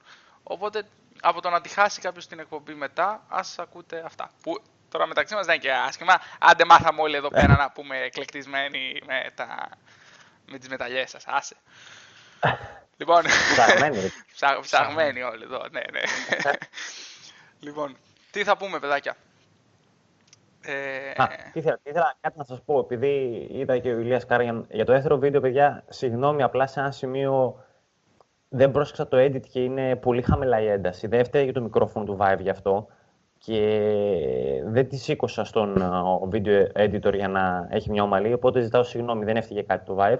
Απλώς επίτηδες έγινε έτσι το δεύτερο μέρος για να ακούσετε ποια είναι η ποιότητα και ποια όχι. Εσάς πώς σας φάνηκε, δηλαδή, εντάξει, δεν είχε ήχο στούντιο, αλλά είναι αξιοπρεπές για ένα μικρόφωνο που είναι μια τρυπούλα έτσι κάτω από την, από την κάμερα του Vive. Δεν είχε μεγάλο πρόβλημα. Ακούγεσαι όταν μιλάς. Δεν το είδατε. Εγώ, Εγώ το δεν πρόλαβα να το δω γιατί ανέβηκε στη δουλειά, μετά εδώ ήρθα στο live. Ναι. Ε, Εγώ το είδα, αλλά σε έκλεισα ρε παιδί μου, δεν σε βαρέθηκα. Είναι ήταν δεύτερη φορά μέσα στην εβδομάδα, σε βαρέθηκα. όχι, όχι. Εγώ βαρέθηκα τον εαυτό μου. Ε, βαρέθηκα μετά για το live, πραγματικά. Όχι, όχι, όχι. Ήταν, ήταν, ε, ήταν σαφώς διαφορετική η ποιότητα από το πρώτο. Εντάξει, το πρώτο ήταν πολύ ωραίο και το βίντεο και ο ήχος πάρα πολύ καλός. Αλλά ε, μου κάνει εντύπωση, δεν ήξερα ότι η κάμερα του Vive μπορεί να χρησιμοποιηθεί κανονικά σαν ε, web κάμερα. Γιατί αυτό νόμιζα ότι το έχεις βγάλει από τη web κάμερά σου, ρε παιδί μου. Περίμενε. Το πρώτο, όχι. Όχι, το, δεύτερο, το δεύτερο. Για το δεύτερο βίντεο σου μιλάω, για το δεύτερο. Και το δεύτερο βίντεο από την C920 είναι και τα δύο. Από την ίδια κάμερα είναι και τα δύο. Βέβαια, ναι. Απλώς το ένα έχω κάνει σμίκρινση πάνω για να φαίνεται το desktop μου και το άλλο την έχω full screen. Όχι, ρε φίλε, ήταν λες και έβγαινε από webcam το δεύτερο. Τι έκανες; Ε, το, η δεύτερη κάμερα απλώς σκοτεινή, ίσως και δεν φαίνομαι καλά. Δεν νομίζω να. Δε, όχι, το, το δεύτερο βίντεο με το πρώτο βίντεο. Μην μπερδευόμαστε. Όπα, όπα, όπα, όπα, λάθος. Το πρώτο βίντεο είναι από handheld κάμερα. Α, μπράβο, μην με τρελαίνεις. Μπράβο. Ναι. Το δεύτερο είναι από τη web κάμερά μου. Εντάξει, μπράβο, ναι. μπράβο. Ωραία, ναι. Άρα, ε, το δεύτερο είναι από τη web κάμερα. Δεν έχει το Vive μέσα web κάμερα. Δεν σου έρχεται Όχι, το Vive. Α, έχει, α, συγγνώμη, συγγνώμη. Έχει μια front κάμερα, η οποία σε ένα σημείο του βίντεο είναι αυτή που σου δείχνει πώς είναι αυτά τα σάπερουν, ρε παιδί μου, τα... το mod αυτό το Tron και μπορείς να τη βάλεις και να σου δείχνει on the fly το τι βλέπεις κανονικά. Κάνει μια μικρή εικονίτσα κάτω δεξιά και βλέπεις το, το, το, το, πραγματικά ρε παιδί μου, σαν α, κάμερα κινητού, ας πούμε. Κατάλαβα, κατάλαβα. Ναι. Okay, okay. Είναι... Όχι. Όλα αυτά είναι πιο πολύ βοηθητικά, ξέρεις, για... μέχρι να συνηθίσεις το χώρο σου, μέχρι χτυπάς τίποτα κομμωδίνα και τέτοια πράγματα. Τζάμια. Μάλιστα. Υπολογιστές. Ναι. Όχι, όχι. Ε, ο, το, τώρα τι τα, θα βλογούμε τα γενιά μας; Καλό ήταν το βίντεο. Ωραίο ήταν. Μπράβο. και ο ήχος καλός ήταν. Πάω παρακάτω. Με την ευκαιρία, Νίκο, είδες κανένα καινούριο παιχνίδι; Ε, τώρα έβαλα το Sirius Sam, το οποίο για το κάτι γνώμη μου, ακόμα το καλύτερο παιχνίδι που έχω παίξει στο VR παραμένει το Raw Data με τα ρομποτάκια, έτσι, το οποίο mm. σκύβεις, ε, κάνεις dodge, ε, τα όπλα είναι πολύ ενδιαφέροντα, ξέρεις, ε, two-handed laser πιστόλια, κατάνες, shotgun, το οποίο κάνεις όλη την κίνηση για να πολεμήσεις. Έχει και αντέρωτο που έχω ανοίξει. Το Sirius Sam είναι πολύ πιο απλό, αλλά το Sirius Sam σε VR, επειδή είναι φτιαγμένο ξανά για VR, είναι ακριβώς όπως θα το φανταζόσταν. Έτσι, το απλοϊκό είσαι μέσα. Δηλαδή, πετάς το, το chainsaw και είναι μπροστά 4 μέτρα το chainsaw. Δύο chainsaw, ένα στο χέρι, ένα στο άλλο και, ε, και σκοτώνεις σε Αιγυπτιακά τερατάκια, ξέρω εγώ, οι Έλληνες. Δεν θυμάμαι την ακριβώς την υπόθεση. Αλλά. αυτό ναι. δεν έβγαλα. Είναι και πολύ δύσκολο να μεταξύ. Δεν έβγαλα πο, πολλές πίστες campaigns. Το δύο, δύο ή τρεις έχω βγάλει μόνο. Ε, αυτό που μου έκανε φοβερή εντύπωση στο Sirius Sam είναι το πόσες επιλογές έχει για να, το, να παίξει το παιχνίδι. Δηλαδή, έχει και το κλασικό teleportation. Δεν ξέρω αν έχετε καμία εικόνα για το πώς κινείσαι μέσα στα VR, VR παιχνίδια. Πατάς το trackpad, στοχεύεις κάπου με teleportation και σε πηγαίνει και αυτόματα, το οποίο είναι λίγο immersion breaking. Έχει ένα θέμα. Αχα. Σε αυτό βάλανε και το trackpad να λειτουργεί σαν ε, το, το, η locomotive κίνηση, έτσι λέγεται, σαν να προχωράς με τα βελάκια κατά κάποιο τρόπο. Καταλάβατε; Ναι. Δηλαδή, πατάς το trackpad μέσα και προχωράς. Άμα συνηθίσεις αυτό και δεν σε ζαλίζει, η αίσθηση είναι κανονικά, σαν να παίζει ένα κανονικό FPS. Και βάλαν και επιλογή να μένει μόνο στο κεφάλι και να παίζεις με keyboard και mouse. Ε, πολύ δουλεμένο. Να, να, να, να βάζεις που να δίνεται η δύναμη του rendering των γραφικών, από την κάρτα γραφικών, από τον επεξεργαστή σου, ε, σε πόση ποιότητα. Ε, γι' αυτό και είπα πριν και στον Αλέξανδρο, μου έκανε εντύπωση που του είχε αυτό στο PS4 VR. Είναι πράγματα τα οποία σιγά σιγά θα μπαίνουν στα παιχνίδια για να μπορούν να ταιριάξουν και σε όλα τα setups και σε, όλο το, σε όλους τους τρόπους ε, που ταιριάζει στον κάθε παίχτη. Αλλιώς ζαλίζει το ένας, αλλιώς ζαλίζει το άλλος. Ε, τώρα για review, παιδιά, δεν ξέρω για το Sirius γιατί και στα παιδιά εξηγούσε το... Υπάρχει ένα πρόβλημα ότι άντε και το κάνεις στο HTC το, το review.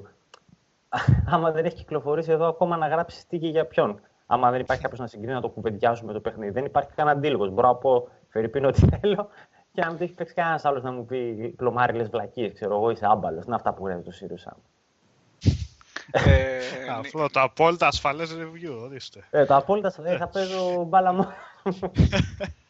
Αυτό το Sirius Sam που βγήκε τώρα είναι κάποιο. Είναι το first account, το πρώτο. Α, το, πρώτο. Το πρώτο. Το πρώτο.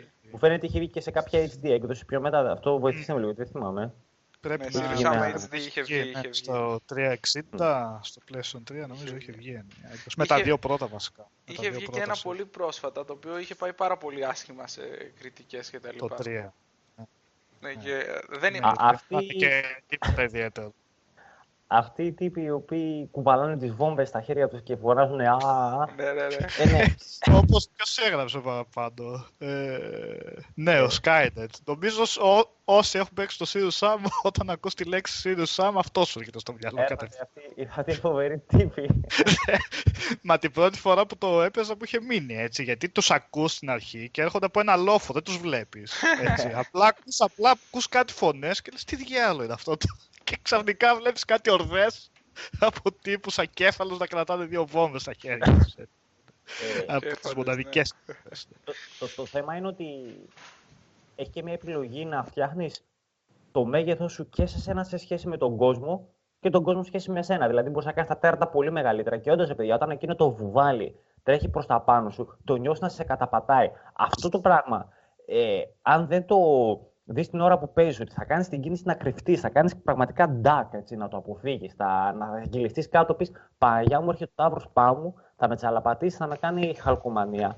ε, και τα, και τα bosses που τα έβλεπες και λες στο FPS το κανονικό είναι τεράστια. Ε, στο VR είναι κολοσιαία.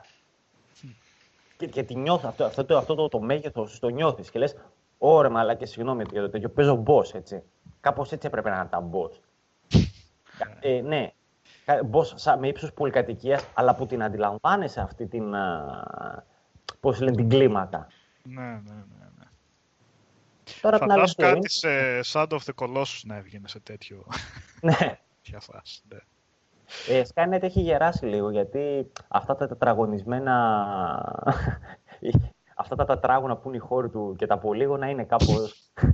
Ε, είναι κάπως 2000, αλλά εντάξει θα το αφήνουμε παρακάτω. Ε, Πετράς τα πολύγωνα όταν το παίζεις, έτσι. Όχι. Στα κτίρια ειδικά. Ναι. Ε, από τη φύση του στο VR μέτρας πολύγωνα, γιατί δεν μπορεί να δώσει την εικόνα την καθαρή που θα δώσει ένα, πώς το λένε, ένα παιχνίδι νέας γενιάς. Αλλά Όχι, πολύ γρήγορα δεν μετράς. Απλώς τα, τα έντονα γεωμετρικά σχήματα υπάρχουν, να το πω κάπως έτσι. Φαίνεται. Γωνίες είναι γωνίες, έτσι.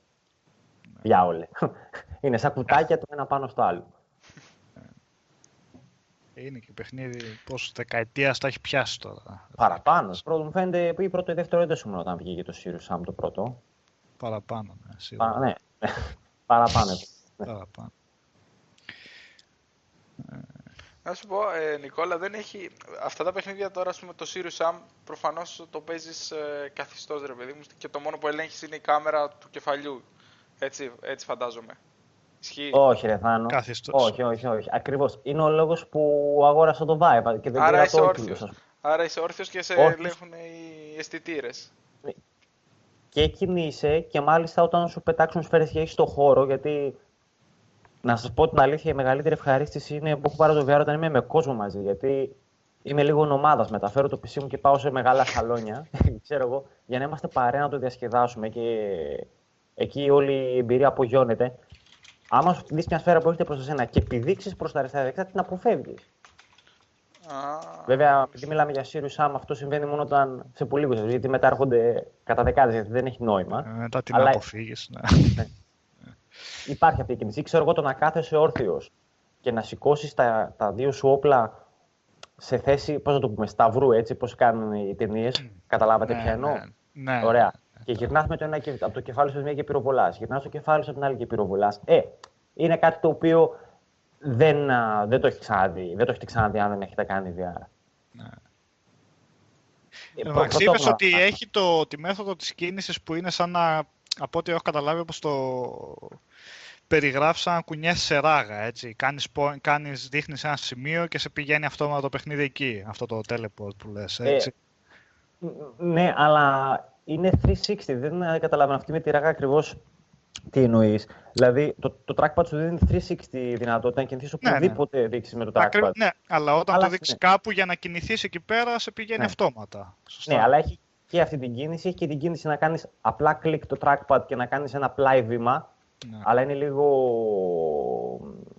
Πώς το λένε, είναι λίγο διακεκομένη η κίνηση. Δεν είναι φυσική, αλλά και μπορείς να το ενεργοποιήσεις, να, να, να πατάς το trackpad και να πηγαίνεις σαν να πατάς το βελάκι ας πούμε, στο PC σου. Το, το W σου, ναι. το βελάκι. Τι είμαστε. Όχι, αυτό που θέλω να πω είναι ότι το Sirius Sam, παιδί μου, ήθελε πάντα νευρικές κινήσει. Να τρέχει σαν τρελός δεξιά-αριστερά. Ναι. Ενώ με το σύστημα το... που λες εσύ είναι μάλλον πιο μελετημένες, πιο αργές. Καταλαβαίνεις πώς. Με, το, με το teleport πας αμανιακός πέρα δόθε για να αποφύγεις. Απλώς δεν έχει πολύ λογική, διότι τι, τώρα έχεις έναν άνθρωπο, δεν έχεις κάποιον κάποιο ρομπότ ή κάποιον υπερήρωα, το teleport μοιάζει λίγο εκτός λογικής. Κατάλαβες, δηλαδή ποιος είμαι και κάνω teleport, τι είναι και κάνει blink, ninja ξέρω εγώ, ninja μάγος. Ναι. Είναι, λίγο, είναι λίγο περίεργο και ενοχλεί πάρα πολύ κόσμο αυτό. Και είναι ένα από τα βασικά θέματα που πρέπει να λύσουν ε, τα VR είναι η κίνηση στα action FPS ε, παιχνίδια. Δεν έχουν βρει ακόμα την, ε, τη, τη, τη χρυσή τομή. Ε, δεν έχουν βρει ακόμα το ύφος του παιχνιδιού βασικά μάλλον που, που παίζει σωστά σε, σε VR. Για την ώρα να, προσπαθούν να κάνουν παιχνίδια τα, οποία παίζονται με συμβατικά μέσα. Το παιδί. Mm-hmm. Μάλλον δεν τα Wave FPS λάμπουν στο VR με waves, έτσι. Και το Series Sam ουσιαστικά με waves είναι πάνω κάτω. Αλλά το raw data είναι αριστουργηματικό αυτό. Το έχετε... Αυτός ε, ε, early access είναι ακόμα, έτσι όλα είναι σε relax. Κανένα παιχνίδι Α, και το Sirius δεν είναι. Αλλά όπως και το Sirius Sam, ασχολούνται οι άνθρωποι. Ανά 10 μέρες φτιάχνουν πράγματα. Δεν το έχουν αφήσει. Α, early access πληρώσατε, ξέρω εγώ, κόψε το κεφάλι σας. Βάζουν, φτιάχνουν bugs, βάζουν νέες επιλογές, πιστέ. Ε, πολλή δουλειά. Πάρα πολλή δουλειά.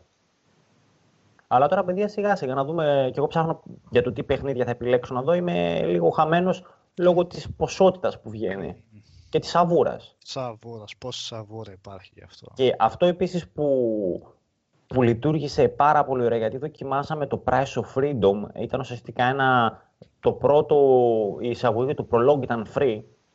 Είναι μια, είναι μια λογική αυτή σωστή τα παιχνίδια, δηλαδή να δίνεις ή το πρώτο επεισόδιο ή το πρώτο, την πρώτη πίστα ελεύθερη γιατί να μπορεί να κρίνει ο καθένας αν του αρέσει ή όχι. Mm-hmm. Old school, έτσι, σαν demo. Πρέπει να το δίνουν αυτό. Είναι, εγώ το θεωρώ σχεδόν αναγκαίο αυτά για τα παιχνίδια. Ε, τα adventure που έχουν interaction με items και, και βρίσκεις λύσεις και λύνεις γρήφου με τα χέρια σου λειτουργούν ναι. υπέροχα.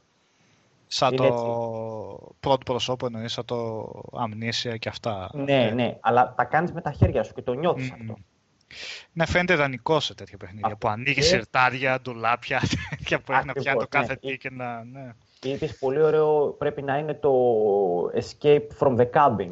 Δηλαδή, ουσιαστικά η κίνησή σου περιορίζεται μόνο σε ένα δωμάτιο, οπότε θα κάνεις δύο βήματα αριστερά, δύο βήματα αριστερά. Mm. Δεν έχει teleportation. Όλη η κίνησή σου είναι φυσική στο χώρο. Ναι. Και ανοίγεις ε. πόρτα και αλλάζεις δωμάτιο και κάνει ένα reset αυτό. Ναι, ναι. Ε, ε, αυτά είναι καθελωτικά. Δεν υπάρχει. το immersion ακριβώς. Με, ναι, τη... Ε, με τη ζάλη, υπέρ... πώς θα πας βασικά με το Vive, έχεις νιώσει να. Να ζαλίζομαι. Εγώ από όλους όσους το λειτουργούν και το. Δηλαδή είναι τουλάχιστον 10 άτομα τα οποία. Είμαι αυτός που ζαλίζεται περισσότερο. Δυστυχώς. Ποιο... Εσύ. Ναι, εγώ, ε. εγώ, ναι. Εγώ δεν γκρινιάζω παραπάνω. Όταν έχει άλματα, όταν είναι κάποια elevators που με πηγαίνουν απότομα κάτω, εγώ νιώθω Πώς το λένε, εγώ γκρινιάζω περισσότερο. Yeah. Αλλά όχι σε βαθμό ποτέ που να, που να το πετάξω το κεφάλι μου για που άσει το διάλογο, ξέρω, δεν αντέχω άλλο. Τι, που πήγα και έδωσα τα λεφτά μου. Κάνω να ξερνάω σαν ναύτης, ξέρω. Νιώθεις ότι συνηθίζεις σιγά σιγά ή το ίδιο πράγμα; Ε... Όταν μείνω παραπάνω να αντέξω, γιατί σου λέω σταματάω στο μισάωρο, κάνω διάλειμμα και συνεχίζω. Δεν έχω πάει long session για να σου πω ότι ξέρεις τι, είμαι full καλά. Όχι, εμένα λίγο με ενοχλεί ακόμα. Θα είναι το μοναδικό μέσο αυτό που θα πιάνει τόπο αυτή η λεζάντα που βγαίνει στην αρχή πολλών παιχνιδιών, ξέρεις, που λέει κάθε 40 λεπτά να κάνετε διάλειμμα. Και θα έχει νόημα. να το κάνουμε ποτέ, σαν αυτό θα έχετε με χρονόμετρο κάτω. Ωραία. Ε, τίποτα παιδιά και ετοιμάζουμε άλλα δύο βιντεάκια. Το ένα θα είναι ψηλό φάση reality έτσι, με τα παιδιά που παίξανε και πώς αντιδράσανε. Τα, έχουμε, τα έχω πει πολλές φορές. Και το άλλο η κουβέντουλα που θα κάνουμε για να το κλείσουμε κιόλας με το Δάρα για να επιστρέψουμε λίγο και σε κανονικά παιχνίδια και να δούμε τι θα κάνουμε και πώς θα διαχειριστούμε τους τίτλους που έρχονται για το Vive. Πώς θα μπορέσουμε να τα καλύψουμε για reviews. Τώρα, ε, Κώστα, σειρά σου. Κώστα, είσαι μαζί μας; Όχι, σας ακούω, σας ακούω. Κάθομαι γιατί εντάξει, για αλήθεια δεν έχω πολλά να συνεισφέρω. Εγώ περιμένω τώρα να ξεκινήσω το, την έκδοση του Γιώση, του Google Γιώση που θα βγει για το 3DS. Να ετοιμάσουμε ένα κείμενο, έτσι, ένα review εντός της επόμενης εβδομάδας, εσείω. Ε, παιδες, εντάξει, εγώ εδώ που είμαι τώρα ε, απέκτησα επιτέλους PlayStation μετά από μετά από το PlayStation 1, μιλάμε τώρα για πολλά, πολλά, πολλά χρόνια πριν. Μετά το 1 πήγε στο 4 καταρχήν. Ε, είσαι ε, πολύ ε, μεγάλος, ρε φίλε. Ισχύει, έτσι. Δε, από το 1 είχα, στα, όχι, δεν είχα αποκτήσει το 2. Το είχα δανειστεί ένα φεγγάρι, είχα παίξει κάποια παιχνίδια και το είχα δώσει πίσω πάλι. Και μετά τίποτα, το 3 το είχα προσπεράσει τελείως. Το είχα πει δεν ήμουν ποτέ το της κονσόνας. Ε, εδώ πέρα τώρα που είμαι, επειδή δεν υπάρχουν και πολλές ευκαιρίες για έξοδο κλπ. κλπ, κλπ οπότε αναγκαστικά περνάς ώρε στο σπίτι. Και η αλήθεια είναι ότι οι κονσόλες εδώ είναι πάρα πολύ φθηνές και τα παιχνίδια είναι πάρα πολύ φθηνά. Δηλαδή, ας πούμε, ένα παιχνίδι ε, μπορεί να κυκλοφορεί, να έχει δηλαδή μια διαφορά, ξέρω εγώ, 15 ευρώ πιο κάτω. Όσο...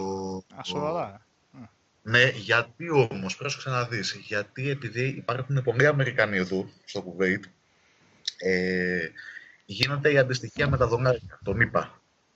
Οπότε όταν ας πούμε, ένα παιχνίδι μπορεί ας πούμε, να κυκλοφορεί 59 και 99 πούμε, δολάρια στο launch day και ξέρω εγώ 59 και 99 ή ξέρω εγώ 64-99 στην Ελλάδα σε ευρώ, εντάξει, υπάρχει κατευθείαν διαφορά στη,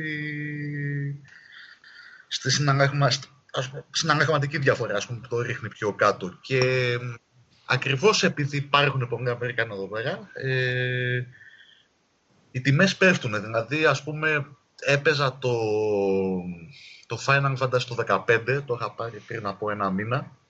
Το πήρα, παιδιά, το Final Fantasy γύρω στα 45 ευρώ. Δηλαδή, ήταν η διαφορά και μιλάμε για την, όχι ας πούμε την απλή έκδοση, ήταν με, τα, με κάποια ας πούμε DNCs και κάποιες χαζομάρες τέτοιες. Ε, οπότε ναι, ε, το Οπότε γυρίσει... πήρες το PlayStation 4 και ξεκίνησες με Final Fantasy. Όχι, όχι, όχι. Είχα πάρει το PlayStation 4 με τα, με τα Uncharted. Εντάξει, δεν είχα παίξει. ε, δεν, είχα... αρχή. Ναι, Η προηγούμενη γενιά, ναι, την είχα προσφέρει ταινίως, έτσι δεν είχα. Οπότε πήρα τα Uncharted, έπαιξα το, το Uncharted, το Nathan Drake Connection, ε, έπαιξα και το 4 και τώρα ασχολούμαι με το Final Fantasy 15. Έχω πάρει και το, το Last of Us, το Remaster, αλλά δεν το έχω ξεκινήσει ακόμα. Ε, και ανά τώρα, εντάξει, αυτές τις μέρες το έχω ξαναγυρίσει λίγο στο PC, γιατί μου κάει και το πάνε το laptop, οπότε... οπότε ε, έκανες μια επένδυση. Να... ναι, ψαχνόμουν να κάνω μια επένδυση, λοιπόν, η αλήθεια είναι. Εντάξει, είχα, είχα καεί, δεν... μου είχε καεί το laptop, εντάξει, όσο ήμουν στη δουλειά είχα υπομεγιστεί. Ε, το ψάχνα, το ψάχνα λίγο με τους υπομεγιστές. Τελικά να είναι κανένα ένας, ένα πανικάρι, ένας Αμερικανός που δουλεύει στη βάση, ε, με βοήθησε, κάναμε μία αγορά από το, από το Amazon της Αμερικής, οπότε πήρα ένα gaming laptop ε, και τώρα το έχω γυρίσει λίγο, το έχω αφήσει στο PlayStation στην άκρη, κάθεται. και να δει, το έχω γυρίσει πάνω να δει στο Quantum Break, Witcher 3, ε, Mafia 3. Ε, εντάξει, βλέπω πάνω ας πούμε, τη διαφορά γιατί εντάξει είναι turbo το μηχάνημα και μου κάτσε και κανένα γιατί όταν παραγγέλνουν, όταν παραγγέλνουν Αμερικάνοι που δουλεύουν στη βάση πράγματα, τους έρχονται πιο φθηνά και δεν έχουν μεταφορικά. Στη βάση, τι, στη βάση πήρες μια που ρωτάνε...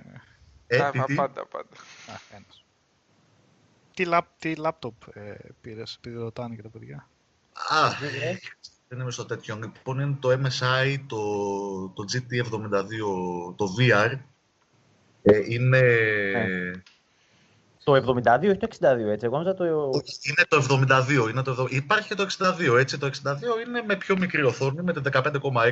Την αστική δυνατή οθόνη που υπάρχει. Ε... Με ανάγνηση 1900... Ε, τη Full HD ανάγνηση. Ε, το 72 είναι μια σκάνα περισσότερο, γιατί η οθόνη του είναι στα 120 Hz συγχρονισμένη mm. όχι στα 60. Ε, μεγαλύτερη, δηλαδή είναι 17,3 inch, ναι. είναι λίγο πιο μεγάλη και είναι και μεγαλύτερη για ανάλυση. Ε, εντάξει, ε, κόστισε. Εντάξει, εγώ το βλέπω σαν επένδυση. Ε, Τσάκω μου θω δηλαδή το βλέπω, γιατί κόστησαν κάποια Ή σαν νεφρό, εντάξει, ανάλογα, ανάλογα την τσέπη. Και... ανάλογα όπως το βλέπεις. Ε, άμα είχα, εντάξει, ναι, οκ. Αλλά, ναι, όχι, εντάξει, Παίζω, τώρα παίζω. Είναι δηλαδή το έχω, έχω γυρίσει πάνω πίσω στο PC. Αυτό έχει, ας πούμε, την, ε, τη 1070, έτσι, φαντάζομαι έχει 16 GB RAM και τον 6827 ε, στα 8 GB μνήμης ναι. ε, της εσωτερικής. Ε, 64 GB είναι η συνολική μνήμη του συστήματος. Ε, ε, Αγία. Ε, ναι, ναι, ναι, 64 ναι. έχει το πήρες. Είναι την 64, ναι. Εγώ την 64. Ε... και το μηχάνημά του τώρα έτσι. ο, ο, ο PC Gamer πώς έκανε. Πω μαλάκα και εγώ έχω ένα άλλο που ούτε, ούτε τα μισά δεν κάνει. Ε, πάνω είναι, αν το κάνω σκεφτείς, είναι ένα φορητό desktop, έτσι. Ε, ε, ναι, ουσιαστικά είναι... Στην ουσία, και να δεις τώρα τι γίνεται. Ε, λοιπόν, επειδή έχει... Εντάξει, υποτίθεται κανένα η 1070, ε, η στόκ, ας πούμε, της κάρτας για, τους, για τα laptop είναι, ξέρω εγώ, 20% πιο αργή, ναι. θεωρητικά, σε σχέση με την desktop έκδοση.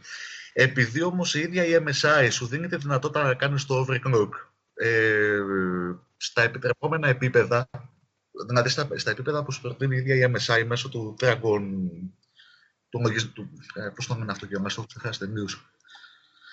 Το, το Dragon Center. Ε, ναι. Στην ουσία σου καλύπτεις, σου μειώνει αυτό το κενό. Είναι δηλαδή ασφανέ το overclocking, δεν σου ανεβάζει περισσότερο στην θερμοκρασία. Εντάξει, είναι και, και το σύστημα ψήξη κάνω. Έχω εγώ και το δικό μου το εξωτερικό από έξω. ναι. Οπότε με το overclocking ε, είναι σαν να έχω ας πούμε μια 1070 desktop. Κανονικά. Ναι, ε, ναι, ναι. Τις παλεύεις θερμο. Έχει και, πες μου ότι έχει, είναι και τα ωραία τα χρωματιστά τα κουμπάκια, έτσι. Πες μου ότι είναι τα κόκκινο, πράσινο... ναι, ναι, ναι, ναι, ναι, ναι, κανονικά, κανονικά, κανονικά. Το οποίο σου παραμετροποιείς εσύ ανάλογα με το τι... Ε, προφανώς, ναι. Σύστημα, με το τι παιχνίδι παίζεις, ας πούμε, ξέρω εγώ.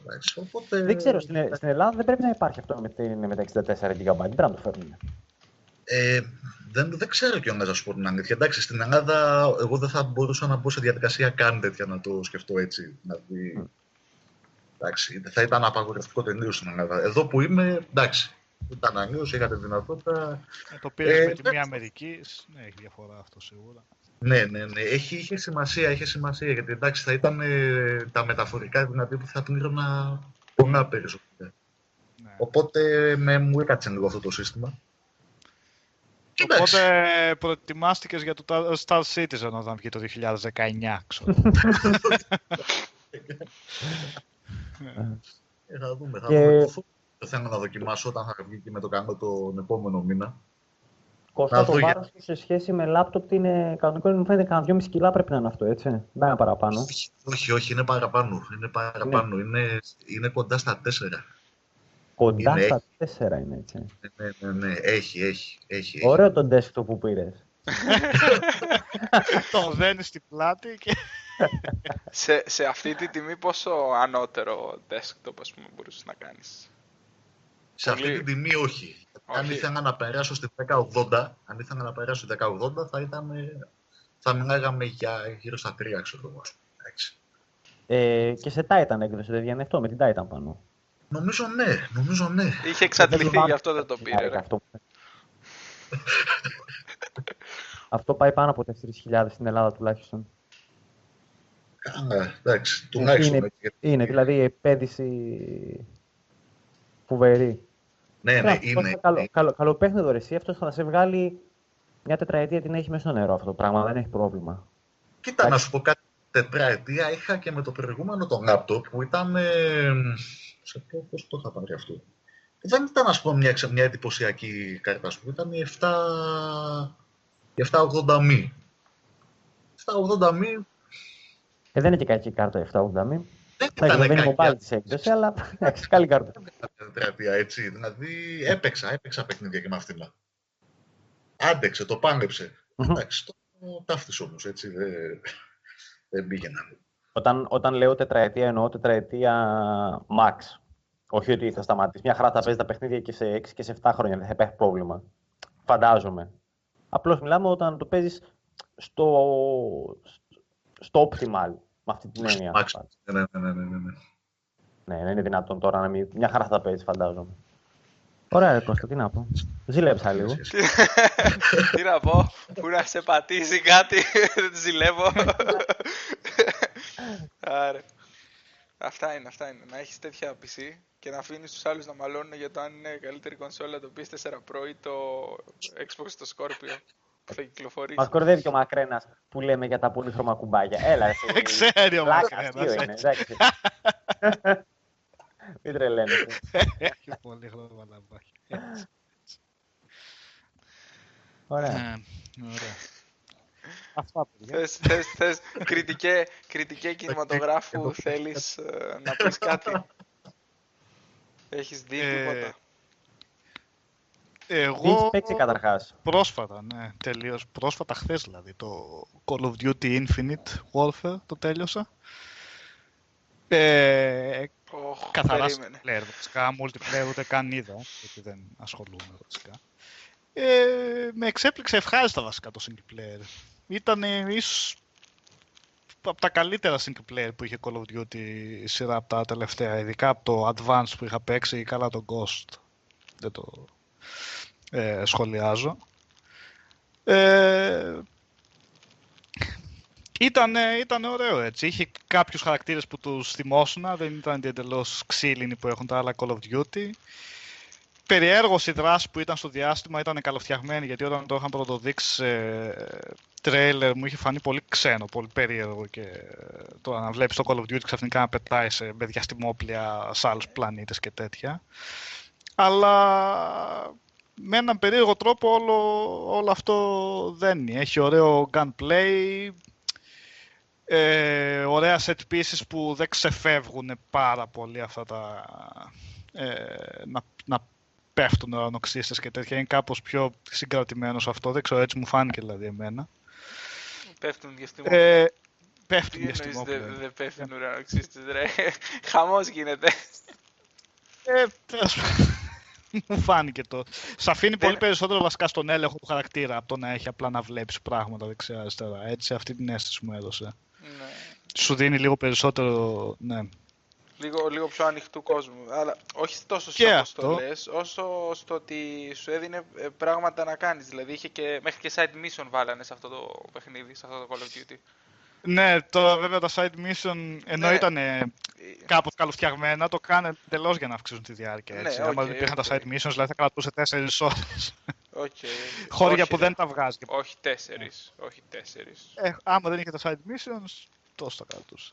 Όχι, όχι, όχι. όχι. Τέλος πάντων, μου άρεσε πολύ όπως κάνει την αίσθηση αυτή το πόσο συνεχόμενο φαίνεται. Δηλαδή, δεν έχει, έχει ελάχιστα loading και στο, το περνάει πάρα πολύ ωραία το, τη συνεχή κίνηση. Δηλαδή ανεβαίνει στο, στο βασικό πιλωτήριο του μεγάλου του, του σκάφους, του κεντρικού σκάφους, και στη γέφυρα, κατεβαίνεις στο σκάφος, βγαίνεις, πετάς με το σκάφος και όλο αυτό στο δίνει με μια... Ναι, είναι λίγο ψευδαίσθηση βέβαια, γιατί έχει κάτι τρίκ, αλλά στο, στο περνάει ότι όλο αυτό το κάνεις μονοκόμματο ναι, έτσι. Ναι πετάς, φτάνεις στο, στον στόχο και πολεμάς με άλλα διαστημόπλια, μετά ξαφνικά μπαίνεις σε ένα κτίριο, βγαίνεις από το διαστημόπλιο, το, έχουν περά, το περνάνε πολύ ωραία αυτό, έστω και με, και με τρίκ. Και αυτό που ε... λες με το, με το loading, νομίζω πρώτη φορά εδώ το είδαμε, σε αυτό το Call of Duty. Βέβαια, ε, είχε και καλούς ας πούμε ηθοποιούς μέσα που είχαν κάνει ωραία δουλειά. Είχε τον Πώς τον λένε. Ναι. Τον που έπαιζε τον, τον Jon Snow. Ναι, μωρέ, πώς τον λένε αυτόν τον ηθοποιό. Κανένας δεν τον ξέρει με το όνομά του. Ο Jon Snow ήταν. ε, και ποιον. Το, είχε, είχε κανένα δύο-τρεις ακόμα. Είχε και το, έναν παλαιστή του WWE. Δεν θυμάμαι πώς λένε. Πραγματικά. Καλός ε, ρε παιδί μου, θέλω να σου πω, είχαν ρίξει λεφτά στο, στο, στην ιστορία και στο animation. Είχαν προσλάβει ονόματα για να βγάλουν, ας πούμε, ένα, όχι εξευρωπές, αλλά ένα, ένα καλό πεντάωρο, εξάωρο campaign. Και και αυτή ήταν η βλακία. Το Call of Duty ήταν ωραίο, ήταν καλό. Ναι, από τη μία είναι καλό αυτό. αυτό. Δεν έχω ιδέα εγώ. Δεν θες, δεν θες να μιλήσουμε για το θυμάμαι και πει ότι... Όχι, όχι, όχι, όχι, όχι, όχι, όχι, Βγήκε το Call of Duty 4 για να καλύψει το κενό του multi. Άστο, άστο. Καλά είναι εκεί που είναι. Άστο. Είναι... Ε, βέβαια, στα charts πάει πολύ καλά το παιχνίδι, για κάποιο λόγο, ανεξήγητο, αλλά παιδιά το multi του είναι από τα χειρότερα που έχουν... Δεν δε, δε λέω ότι είναι κακό, πολύ κακό παιχνίδι, αλλά από τη σειρά, αυτά τα Call of Duty που έχουν κυκλοφορήσει τα τελευταία χρόνια με το διάστημα και με τα λοιπά, είναι από τα χειρότερα. Εντάξει, έχουμε λίγο κακό ε, hit marker και hit detection και όλα αυτά. Έχουμε λίγο χειρότερη υλοποίηση από ό,τι πέρσι με το jumpsuit και ε, με τα extra movements και αυτά, γιατί σε μια πίστα θα έπρεπε να έχεις λίγο verticality. Εδώ έχουμε σχεδόν flat πίστες, ενώ έχουμε ένα jumpsuit. Περίμενε, πάνω, πάνω. πάνω. Ας, ας, μην, μην πάρω φορά. Συγγνώμη, συγγνώμη, συγγνώμη. Έχω γράψει review. Περίμενε. έρχεται, έρχεται τώρα το, το, το πνεύμα του Σάβα πάνω. Ναι, ναι, ναι. Και πάνω, ξέρω εγώ, για πες μας η διαφορά έχει το multiplayer του Call of Duty για το προηγούμενο. Ανέλησέ μας. Ε, Έχει όντως διαφορά αυτή τη φορά. Έχουμε, ένα, έχουμε ένα δύο ωράκι να το αναλύσουμε. Λοιπόν, άκου.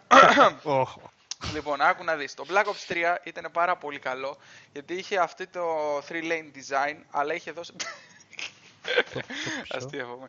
Το, το, Black Ops, το Black Ops 3, θα σου πω, το Black Ops 3 είχε βγει σαν καλό multi, γιατί η Treyarch είχε δώσει πολύ μεγάλη βάση στο 3-lane design. Είχε τρία lanes η κάθε πίστα για να κάνεις approach και είχε και πολύ καλό verticality, δηλαδή το ένα lane μπορεί να ερχόταν ο ένας από υπόγειο, από, με έναν υπόγειο διάδρομο, ένας να έκανε wall running σε έναν πλαϊνό τοίχο και ο άλλος να ερχόταν από κανονικά από τη μέση του δρόμου. Δηλαδή είχε, είχε τρόπους να κάνεις approach την εχθρική βάση, αλλά ήταν ένα, ε, στο ένα lane είχαμε διαφορετικό, σε διαφορετικό ύψος ε, κάθε approach, ρε παιδί μου. Δεν ξέρω πώς να το εξηγήσω καλύτερα. Ε, ήταν τρία τα lanes, ενώ εδώ είναι σχεδόν flat η πίστα και δεν βγάζουν νόημα. Ε, είχε επίπεδα με πιο πολύ φαντασία. Μπράβο, μπράβο. Είχε πιο, είτε, πιο καλοσχεδιασμένα τα επίπεδα. Αυτό νομίζω φτάνει, αυτό τα λέει όλα στο multi του. Και από εκεί και πέρα, ε, τα λάθη που κάνανε με το καινούριο Call of Duty να βάλουν μέσα διαφορετικά είδη όπλων, δηλαδή μπορεί να έχω εγώ ένα όπλο που να είναι ίδιο με το πλωμαριτέλι, αλλά το δικό μου να έχει παραπάνω damage και χαμηλότερο stability. Το πλωμαριτέλι να έχει ναι. καλύτερο accuracy επειδή έχει το τάδε scope πάνω και άμα κάνει 25 kills με εκείνο το όπλο να βγάζει ατομική βόμβα. Είναι ε, Όπως λέει ο Ηλίας Σκάρ, κόφτε τον, κόφτε τον. Γιατί άμα το, το πιάσουμε, δεν, δεν θα βγάλουμε άκρη.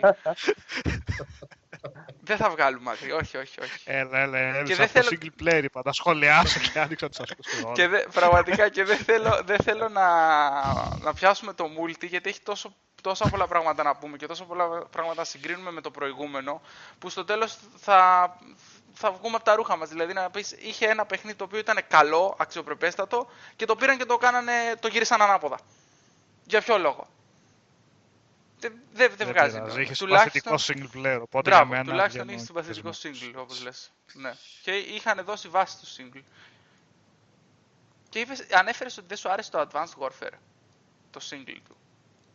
Το single, όχι, τελώ αδιάφορο ήταν. Ξέρω. Mm, ναι, ναι. Κάτσε, επειδή έχω αρχίσει και τα μπερδεύω, ήταν αυτό με τον Kevin Spacey. Μπράβο, με τον Kevin Spacey, ναι, ναι, ναι. Όχι, και ναι, εγώ ήταν εντελώς αδιάφορο. Συμφωνώ, συμφωνώ μαζί σου, συμφωνώ.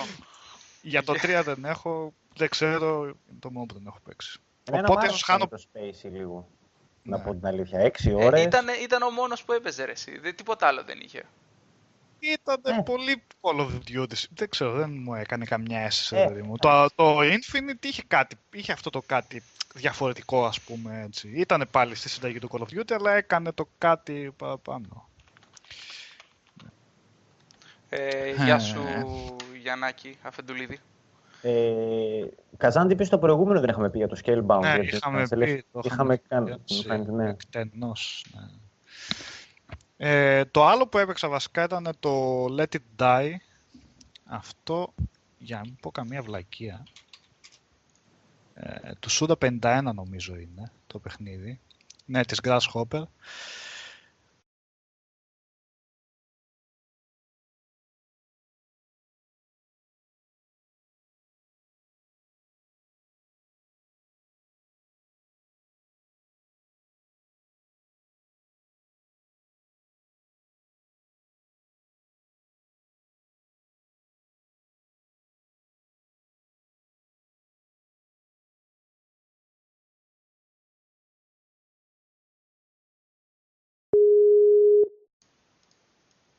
Παιδιά, μπήκε ο Θάνος. Με ακούτε; Είχαμε ένα τώρα; μικρό downtime.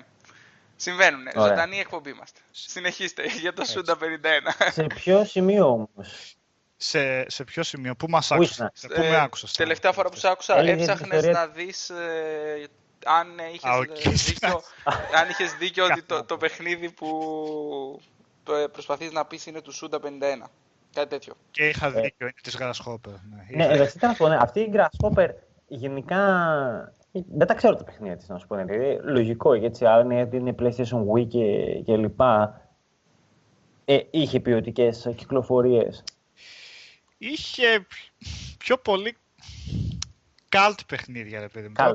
Και είναι αναλόγως αν σου κάνουν το κλικ να τα παίξεις. Ε, Παραδείγματος χάρη που είχαν βγάλει ένα από τα πιο παλιά τους, το Killer 7, το οποίο ήταν ένα πολύ σουρεάλ ιαπωνικό παιχνίδι που προχωρούσες με είχε έναν τύπο που είχε διάφορες προσωπικότητε, 7 προσωπικότητες βασικά και τις άλλες καταβούληση. Τέλος πάντων, τώρα μην πάμε σε άλλα τέτοια. Έχει, έχει πολλά κεντρικά παιχνίδια βασικά. Ναι. Πολύ κεντρικά. Και το Let It Die πέφτει σε αυτή τη, σε αυτή τη κατηγορία. Έχει κάτι ψυχεδελικά στοιχεία μέσα. Μόνο αυτοί τα σκέφτονται κάτι κουλά πράγματα. Ε, αυτό που έλεγα είναι ότι το Let It Die ε, καταρχήν, δεν ξέρω αν ακούστηκε αυτό ότι βγήκε και δεν ακούστηκε ουσιαστικά το παιχνίδι. Ε, αλλά αυτό που ήθελα να πω είναι ότι είναι ένα από τα λίγα free-to-play παιχνίδια που πραγματικά το κάνουν σωστά αυτό που κάνουν, ότι είναι free-to-play. Και, ναι. Μιλάς με γρήφου, Μαρτίνο. Μιλάω με γρήφου, ναι. Αυτό που θέλω να πω είναι ότι το κατεβάζει το παιχνίδι εντελώς δωρεάν στο PlayStation 4 και από την αρχή το παιχνίδι σου δίνει πάρα πολύ υλικό. Δωρεάν, πραγματικά δωρεάν. Ναι. Και προχωρά με... να αγοράσεις πράγματα ή πρέπει σε κάποια φάση τα χρειαστείς σε ό,τι και να γίνει; Ε, εγώ το έπαιξα περίπου ένα οχτάωρο. Δεν βρέθηκα ποτέ σε σημείο να χρειαστεί να αγοράσω κάτι, ούτε να πω ότι θα μπορούσα κάτι, να αγοράσω κάτι για να με βοηθήσει στην, ε, στην εξέλιξη του χαρακτήρα. Για να πω για το παιχνίδι, το παιχνίδι θα, μπορούσε, θα μπορούσα το, να το παρομοιάσω λίγο με το Dark Souls. είναι τρίτο προσώπου και ρίχνει ξύλο ουσιαστικά. Αλλά θα ήταν υπερβολή να το πούμε Dark Souls ακριβώς. Πιο πολύ σαν να είναι το Final Fight, ρε παιδί μου, ή το Double Dragon της εποχής μας, ξέρεις. Σου βγαίνουν εχθροί και παίζεις ξύλο αυτό. Ε, δεν έχει δηλαδή αυτές τις λεπτεπίλεπτες κινήσεις και ε, το block, το παρή, αυτό. Έχει αυτές τις λειτουργίες, αλλά δεν είναι τόσο εύκολο να τις κάνεις. Πιο πολύ είναι παίζω μπουνιές, κάνω ένα ρόλο να αποφύγω τη, την επίθεση του άλλου. Ε, είναι πιο, πολύ πιο... Ε, πώς να πω άμεσο στο, στο ξύλο, ξέρεις. Απλά πλησιάζεις και αρχίζεις κοπανάς κάπως. Second slash είναι δηλαδή αυτό το ναι, ναι, ναι, ναι. Θέλει, θέλει όμως λίγο προσοχή. Δεν είναι απλά πας και θερείς γιατί πέφτεις εύκολα αυτό. Mm-hmm. Και άμα σου βγουν, άμα σου βγουν βασικά 4-5 εχθροί, σε ξεσκίζουν. ε, το θέμα είναι το μοναδικό νόμισμα, το μοναδικό currency που έχει μέσα είδος νομίσματος που έχει το παιχνίδι που μπορείς να αγοράσεις με πραγματικά λεφτά είναι αυτό των ζώων με ζωές, τι λέω, ότι άμα χάσει ένα σημείο, σου δίνει κάποια νομίσματα το παιχνίδι που αν τα χρησιμοποιήσεις, αναγεννιέσαι εκείνη τη στιγμή. Έτσι. Στο ίδιο σημείο ακριβώς με full ενέργεια. Αν δεν θες να το ξοδέψεις αυτό, τότε το παιχνίδι ξεκινάει στην αρχική τη βάση, από όπου μετά πρέπει να ξανανεύει στο σημείο που έχασες, χάνοντας απλά κάποια λεφτά από αυτά που έχεις. Αν χάσεις όλα τα λεφτά, κάτι το οποίο είναι αρκετά δύσκολο, τότε το, αυτό που πρέπει να κάνεις είναι να, πά, να ξεκινήσεις με έναν καινούριο χαρακτήρα, έχοντας όμως τις ίδιες ε, τα, ε, κάποια builds που έχεις αυξήσει, οπότε ξεκινάς πιο δυνατός από την αρχή και μπορείς να σώσεις το προηγούμενο χαρακτήρα σου που έχει πεθάνει και αν πας και τον βρεις και τον σκοτώσεις, γιατί πλέον έχει γίνει κακός ας πούμε. Καταλάβατε εδώ ίσως. Ε, τώρα μπορείς να αγοράσεις με πραγματικά λεφτά αυτές τις ζωές για να έχεις παραπάνω, αλλά απ' την άλλη το παιχνίδι σου δίνεις αρκετά σχετικά τακτά διαστήματα αυτά τα νομίσματα που σου δίνουν ε, πλέον ζωές ουσιαστικά. Και επίσης ένα από τα νοήματα του παιχνιδιού είναι να ξαναρχίσει και με καινούριο χαρακτήρα. Γιατί τους χαρακτήρες που έχεις μπορείς να τους στέλνεις για επίθεση σε βάσεις άλλων παιχτών ναι. ή να τους ξεκλειδώσει διαφορετικά κάποια, κάποια abilities, ας πούμε. Οπότε είναι και αυτό μέσα στους μηχανισμούς του παιχνιδιού. Επο... Επομένως δεν, δεν έχει κάποιο στοιχείο που σε κάνει να θες να πληρώσεις λεφτά. Να πληρώσεις, έτσι. Ακόμα και όταν έχεις να αναβαθμίσεις όπλα σε ένα κατάστημα που έχει που σου βγάζει κάποιο timer. Ε, τώρα δεν ξέρω, μακρένας αν θέλει να με διορθώσει που λέει ότι το έχει παίξει και παραπάνω. Σου βγάζει κάποιο timer που γίνεται να το μηδενίσει, ξέρω να το κάνεις αυτό στιγμή αν πληρώσεις. Αλλά όσες φορές εγώ βρήκα timer δεν είναι για παραπάνω από 10 λεπτά ή άντε ένα τέταρτο, εικοσάλβο να φτάσεις, δεν είναι δηλαδή ότι θα πρέπει να περιμένεις αμάν και τι. Γιατί στο μεταξύ προχωράς τις πίστες, ανεβαίνεις, θα γυρίσεις μετά πίσω, θα το δεις αναβαθμισμένο αυτό που είχες mm. ε, αρχίσει. Για το Let It Die. Ε, ένα free to play που έχει βγει στο PS4. Επομένως, σε συγκεκριμένη περίπτωση, δίνει πάρα πολύ μπόλικο υλικό χωρίς να δώσεις δεκάρα, έτσι. Γιατί εγώ είμαι τώρα στο 8 για αυτό που είναι το παιχνίδι, ένα χαλαρό αυτό beat em up, δηλαδή hack and slash ή όπως θέλετε πείτε, το brawler κτλ. Το ευχαριστήθηκα και μάλλον θα συνεχίσω κιόλας να το, το παίζω. Ε, που και που. Δεν είναι αμάν το ποιοτικό παιχνίδι, αλλά παίζεται άνετα, παιδί μου. Είναι αυτό το ανάλαφο, ξέρεις. Προχωράς, πλακώνεις. το παιχνίδι εξελίσσεται σε υποτίθεται σε, μια, σε ένα 40όροφο ουρανοξύστη, οπότε ξέρεις πάει έτσι, ανεβαίνει σε επίπεδο και σπάς άλλους εχθρούς, πιο πάνω, πιο δύσκολο κτλ. Φάση raid η ταινία, έτσι. Α, ακριβώς, ακριβώς. η ταινία κιόλας αυτή. Η ταινία. ναι. Το, ταινία video game. Ναι. ναι. Είδες και το δεύτερο, μήπως; Το δεύτερο με έχει πάρει τρεις φορές ο ύπνος, θέλω να το δω. δηλαδή δεν, δεν έφυγε η ταινία, το βάλα σε λάθος στιγμή. Θα το δω όμως και αυτό. Εντάξει, το ένα το θεωρώ αριστούργημα. Mm. Για ταινία δράσης είναι Ε, φανταστικό. όλο γενικά η ατμόσφαιρα είναι το, το ξυλίκι μέσα στους διαδρόμους εκεί πέρα, τα μπόσει. Είναι. Βασικά τα bosses, ναι. Είναι ταινία δράσης, κανονικά ταινία δράσης. Η ταινία Ναι. έχει απλά μια κοιλιά στη μέση, πέντε λεπτά, που μιλάνε. Ναι. Μετά συνεχίζει. Ναι. Αλλά Ε, αυτό ακριβώς είναι, παιδί μου. Σαν το, κα- η καλύτερη ταινία video game που δεν ήταν video game. Τι να πω, ξέρω εγώ. Κάπως έτσι πρέπει να είναι η ταινία Ναι. από video games. But, Ε, φοβερή. ε, και πέφτει αληθινό ξύλο, έτσι. Δεν πέφτει Και δηλαδή πώς- κοψίματα με μοντάζ συνέχεια, ξέρεις, νευρική κάμερα έτσι για να κρύβει τυχόν ατέλειες. Οι άνθρωποι κανονικά κάνουν δηλαδή χορογραφία τρελή. Ε, και πώς δεν έχει γίνει video game ένα τέτοιο πράγμα. Δηλαδή, αχ, πεις να. Κάτι αντίστοιχο θα είναι κάπως έτσι, θα μου πεις. Ναι, είναι, θα ταιριάζει πάρα πολύ το concept. Ναι, ναι, ναι. Ε, τι άλλο έχεις από τέτοιε από σιρούλες έτσι να πάμε προς το κλείσιμο σιγά σιγά και ταινίες; Για πες μας, έκανες και το αρθράκι ή δεν το έκανες αυτή τη εβδομάδα, δεν θυμάμαι. Μιχάλης Όχι, το από- έκανε. είπα. Ο Μιχάλης το έκανε. Ναι.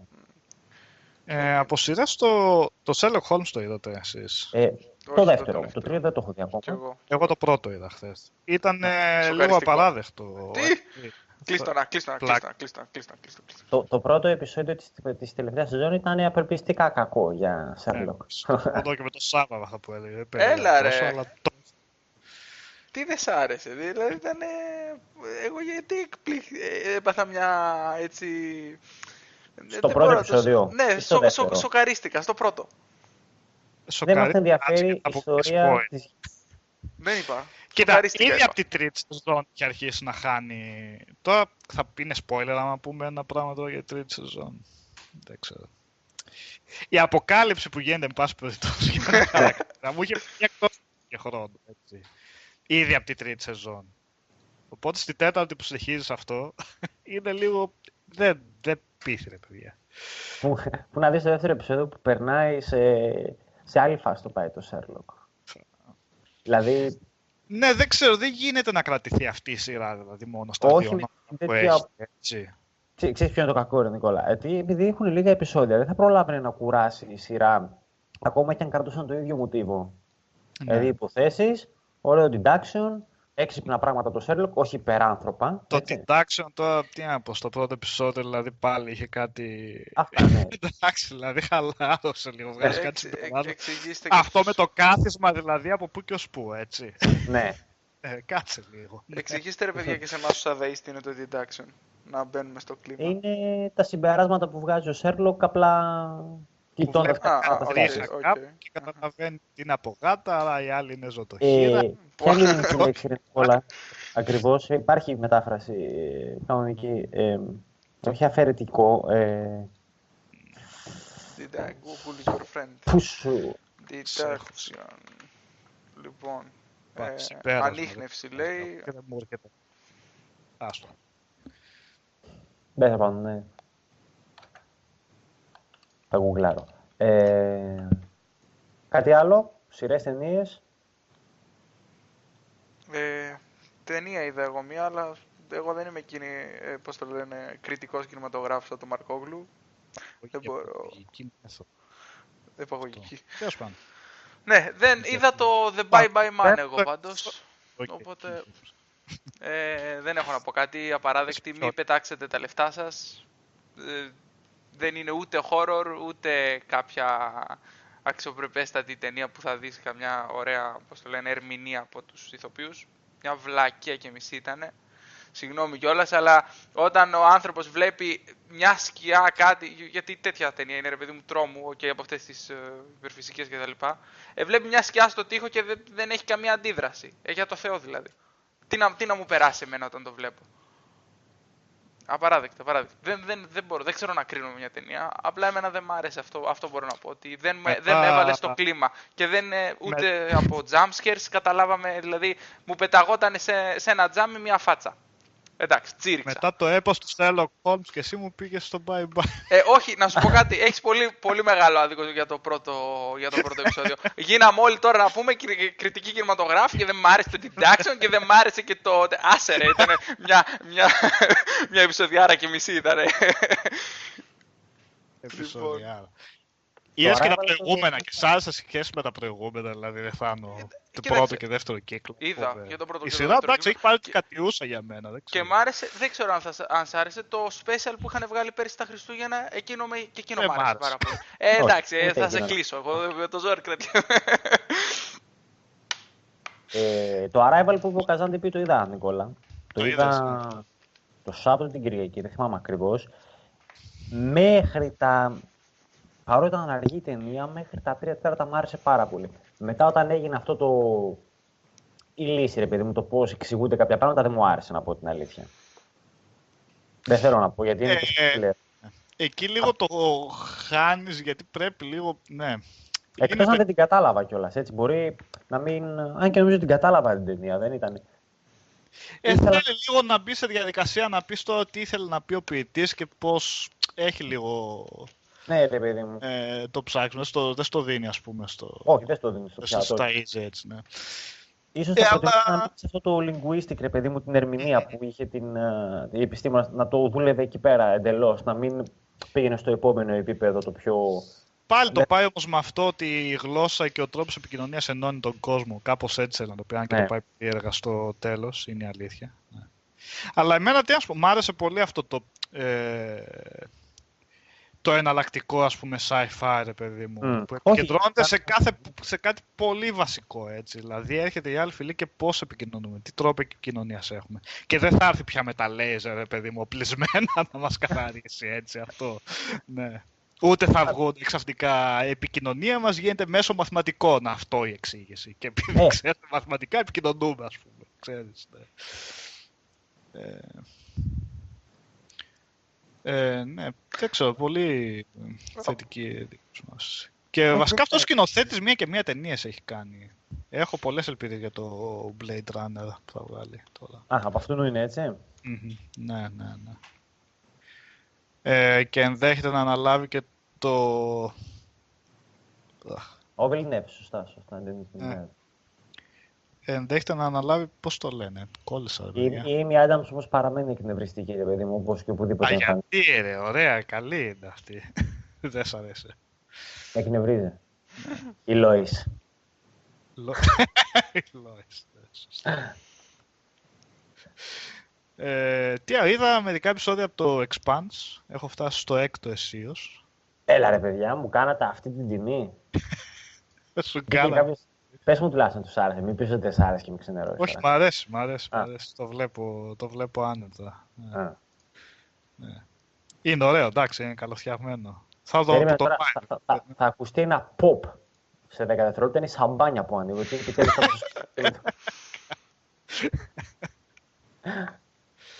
ε, Πότε ναι, βγαίνει, στα κοντά είναι, έτσι; Ε, κοντά, πρέπει να πλησιάζει η ώρα του.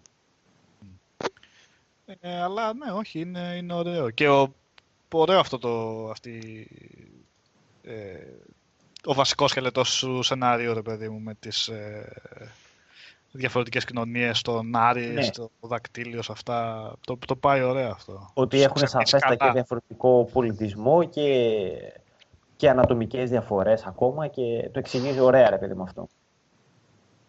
Τώρα βέβαια ο Thomas Jane δεν έχω καταλάβει ακόμα τι ρόλο βαράει στην μεγάλη εικόνα, στο big picture που λέμε εδώ πέρα. της, ε, Α, ναι, ναι, ναι, κατάλαβα. Ε, θα το δεις. ναι. Ε, ναι. Εσείς είδατε τίποτα, πώς είδες; Είδες βασικά το δεύτερο επεισόδιο, πώς ήταν το Sherlock; Πάει κάπου, βλέπετε ή μένεις στα ίδια; Ε, θα το δεις. Δεν μπορώ τώρα τι να σου πω ότι ε, εμένα πάλι... Κάνε, αν βλέπεις ότι ξέρω ότι το χάλια, παλιό... Χάλια είναι, χάλια είναι, Νικόλα, μην το δεις. Χάλια. Είναι σύμφωνοι και ο Θάνος. Ε, μα τώρα. Εν τω μεταξύ, σε νέα έτσι, σειρών ανακοινώθηκε η...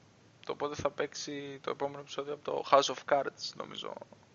Mm. Εχθές ανακοινώθηκε αυτό. Η επόμενη σεζόν, ναι. συγγνώμη. Ξεκινάει τον Μάρτιο, αν δεν κάνω λάθος. Ε, Απρίλιο, Απρίλιο, Απρίλιο. Απρίλιο. Όλα τα επεισόδια ταυτόχρονα, έτσι. Α, ε, μακρένα το ταμπού ξεκινά με αυτή τη σειρά. Πιστεύω θα αρέσει. Α, είδες επεισόδιο. Είδα ένα μισή επεισόδιο έχω δει. Και είναι καλό. Φαίνεται καλό. Καλό είναι, καλό είναι. Φαίνε, ε, καλό είναι. Με ένα μισή επεισόδιο δεν μπορώ να πω είναι, δεν θα ενθουσιαστώ ή κάτι τέτοιο, αλλά φαίνεται ότι πάει για σειρά η οποία θα βλέπετε πολύ εύκολα και πολύ ευχάριστα. Έχει και δυνατό χαρακτήρα, ξέρω εγώ είμαι φαν του Tom Hardy, είναι φοβερός τοπιός. Του Hardy? Ναι, ναι. Ε, είναι, είναι μπάντας με την, ε, με την κρίζα έννοια του μπάντας στη σειρά. Είναι και καλός και κακός.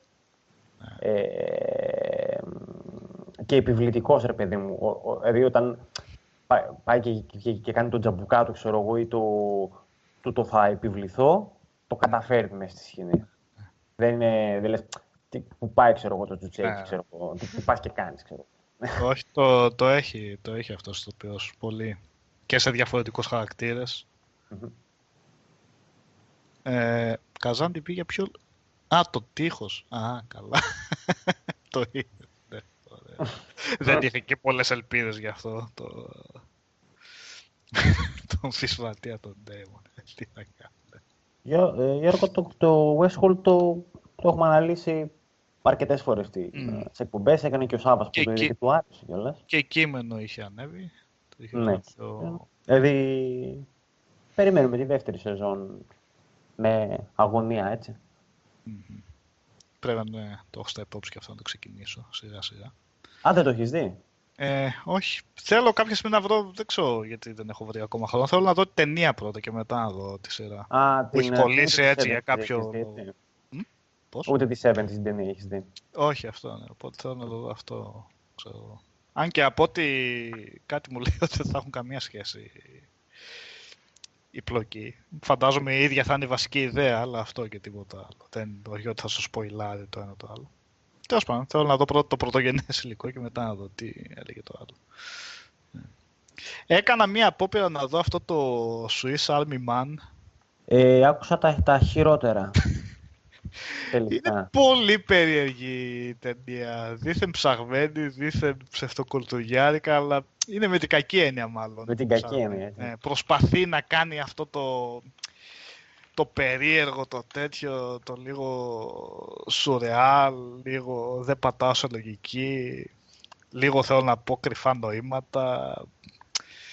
Και έχω μετά τα χαζά, τα αστεία όλη την ώρα που αερίζεται το άλλο το, το πτώμα, ας πούμε. ναι, για να το πω, ναι. Δεν Έχω δει Σαββατοκύριακο του Μπέρνι γατάκι. Ναι, αυτό βασικά, σε μια πιο κουλτουρέ εκδοχή. Δηλαδή, κάτσετε στο Σαββατοκύριακο του Μπέρνι να ξέρεις ότι πρέπει να γελάσεις, όχι να λες το άλλο τώρα. Ναι. ναι. Ε, ναι, δεν. Παιδάκια, να κλείσουμε ναι. σιγά Έχετε τίποτα άλλο; Νομίζω... Κάτι άλλο... Ε, όχι. Όχι, εγώ δεν έχω να προσθέσω κάτι άλλο. Το δύο ωράκι Ήταν το special το σημερινό webcast. ναι, πιο πολύ ήταν για να μην σας λείψουμε, ρε. να πάρετε τη δόση σας. ε, τέλος πάντων. Από εβδομάδα κανονικά θα έρθει και ο Γιώργος από το ταξίδι, νομίζω είχε πει που πάει ή είναι μυστικό, κρατικό μυστικό; Όχι, όχι, είναι, είναι μυστικό. Είναι μυστικό. Μάλιστα. Άρα ε, τα, τις φωτογραφίες στο facebook που είχε ανεβάσει ε, 5-5 που τις ανέβαζε και έλεγε ότι είναι από το event, δεν, ε, δεν τις μετράμε. λοιπόν, OK. okay, ε, Τέλος πάντων, θα έρθει και ο Γιώργος από, από αύριο βασικά και θα, θα ανεβάσει και κείμενο για το Horizon που πήγε να δει.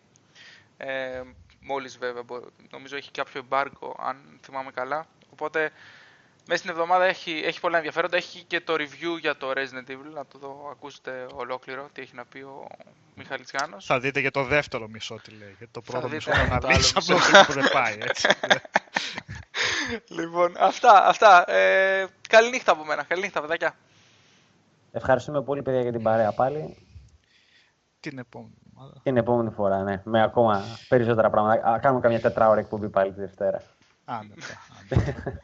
Να πούμε και για το ταξίδι και για τα υπόλοιπα του Resident Evil. Έχουμε, έχουμε. Και, και, και, και φαντάσου να του βγει τώρα το Resident Evil στο άλλο μισό, γίνεται κάνα sci-fi Άλλο πράγμα. ε, θα βγει, τι ήταν αυτό ρε παιδιά, 10, 10. Δεν αμορφώνεται. Ε, έγινε παιδιά. Ξέρω εγώ, αλλά όπλα full action. θα, βάλει, θα βάλουν και στο Resident Evil Loot. Πακέτα, θα ανοίγεις πακέτα με φυλάκια. Άσε ρε, τι τραβάμε. Ε, θέλει, τέλος πάντων, άσε, πάλι Call of Duty πάμε. Καλή νύχτα σε όλους. Καλή νύχτα, καλή νύχτα. Καλό βράδυ, καλό βράδυ.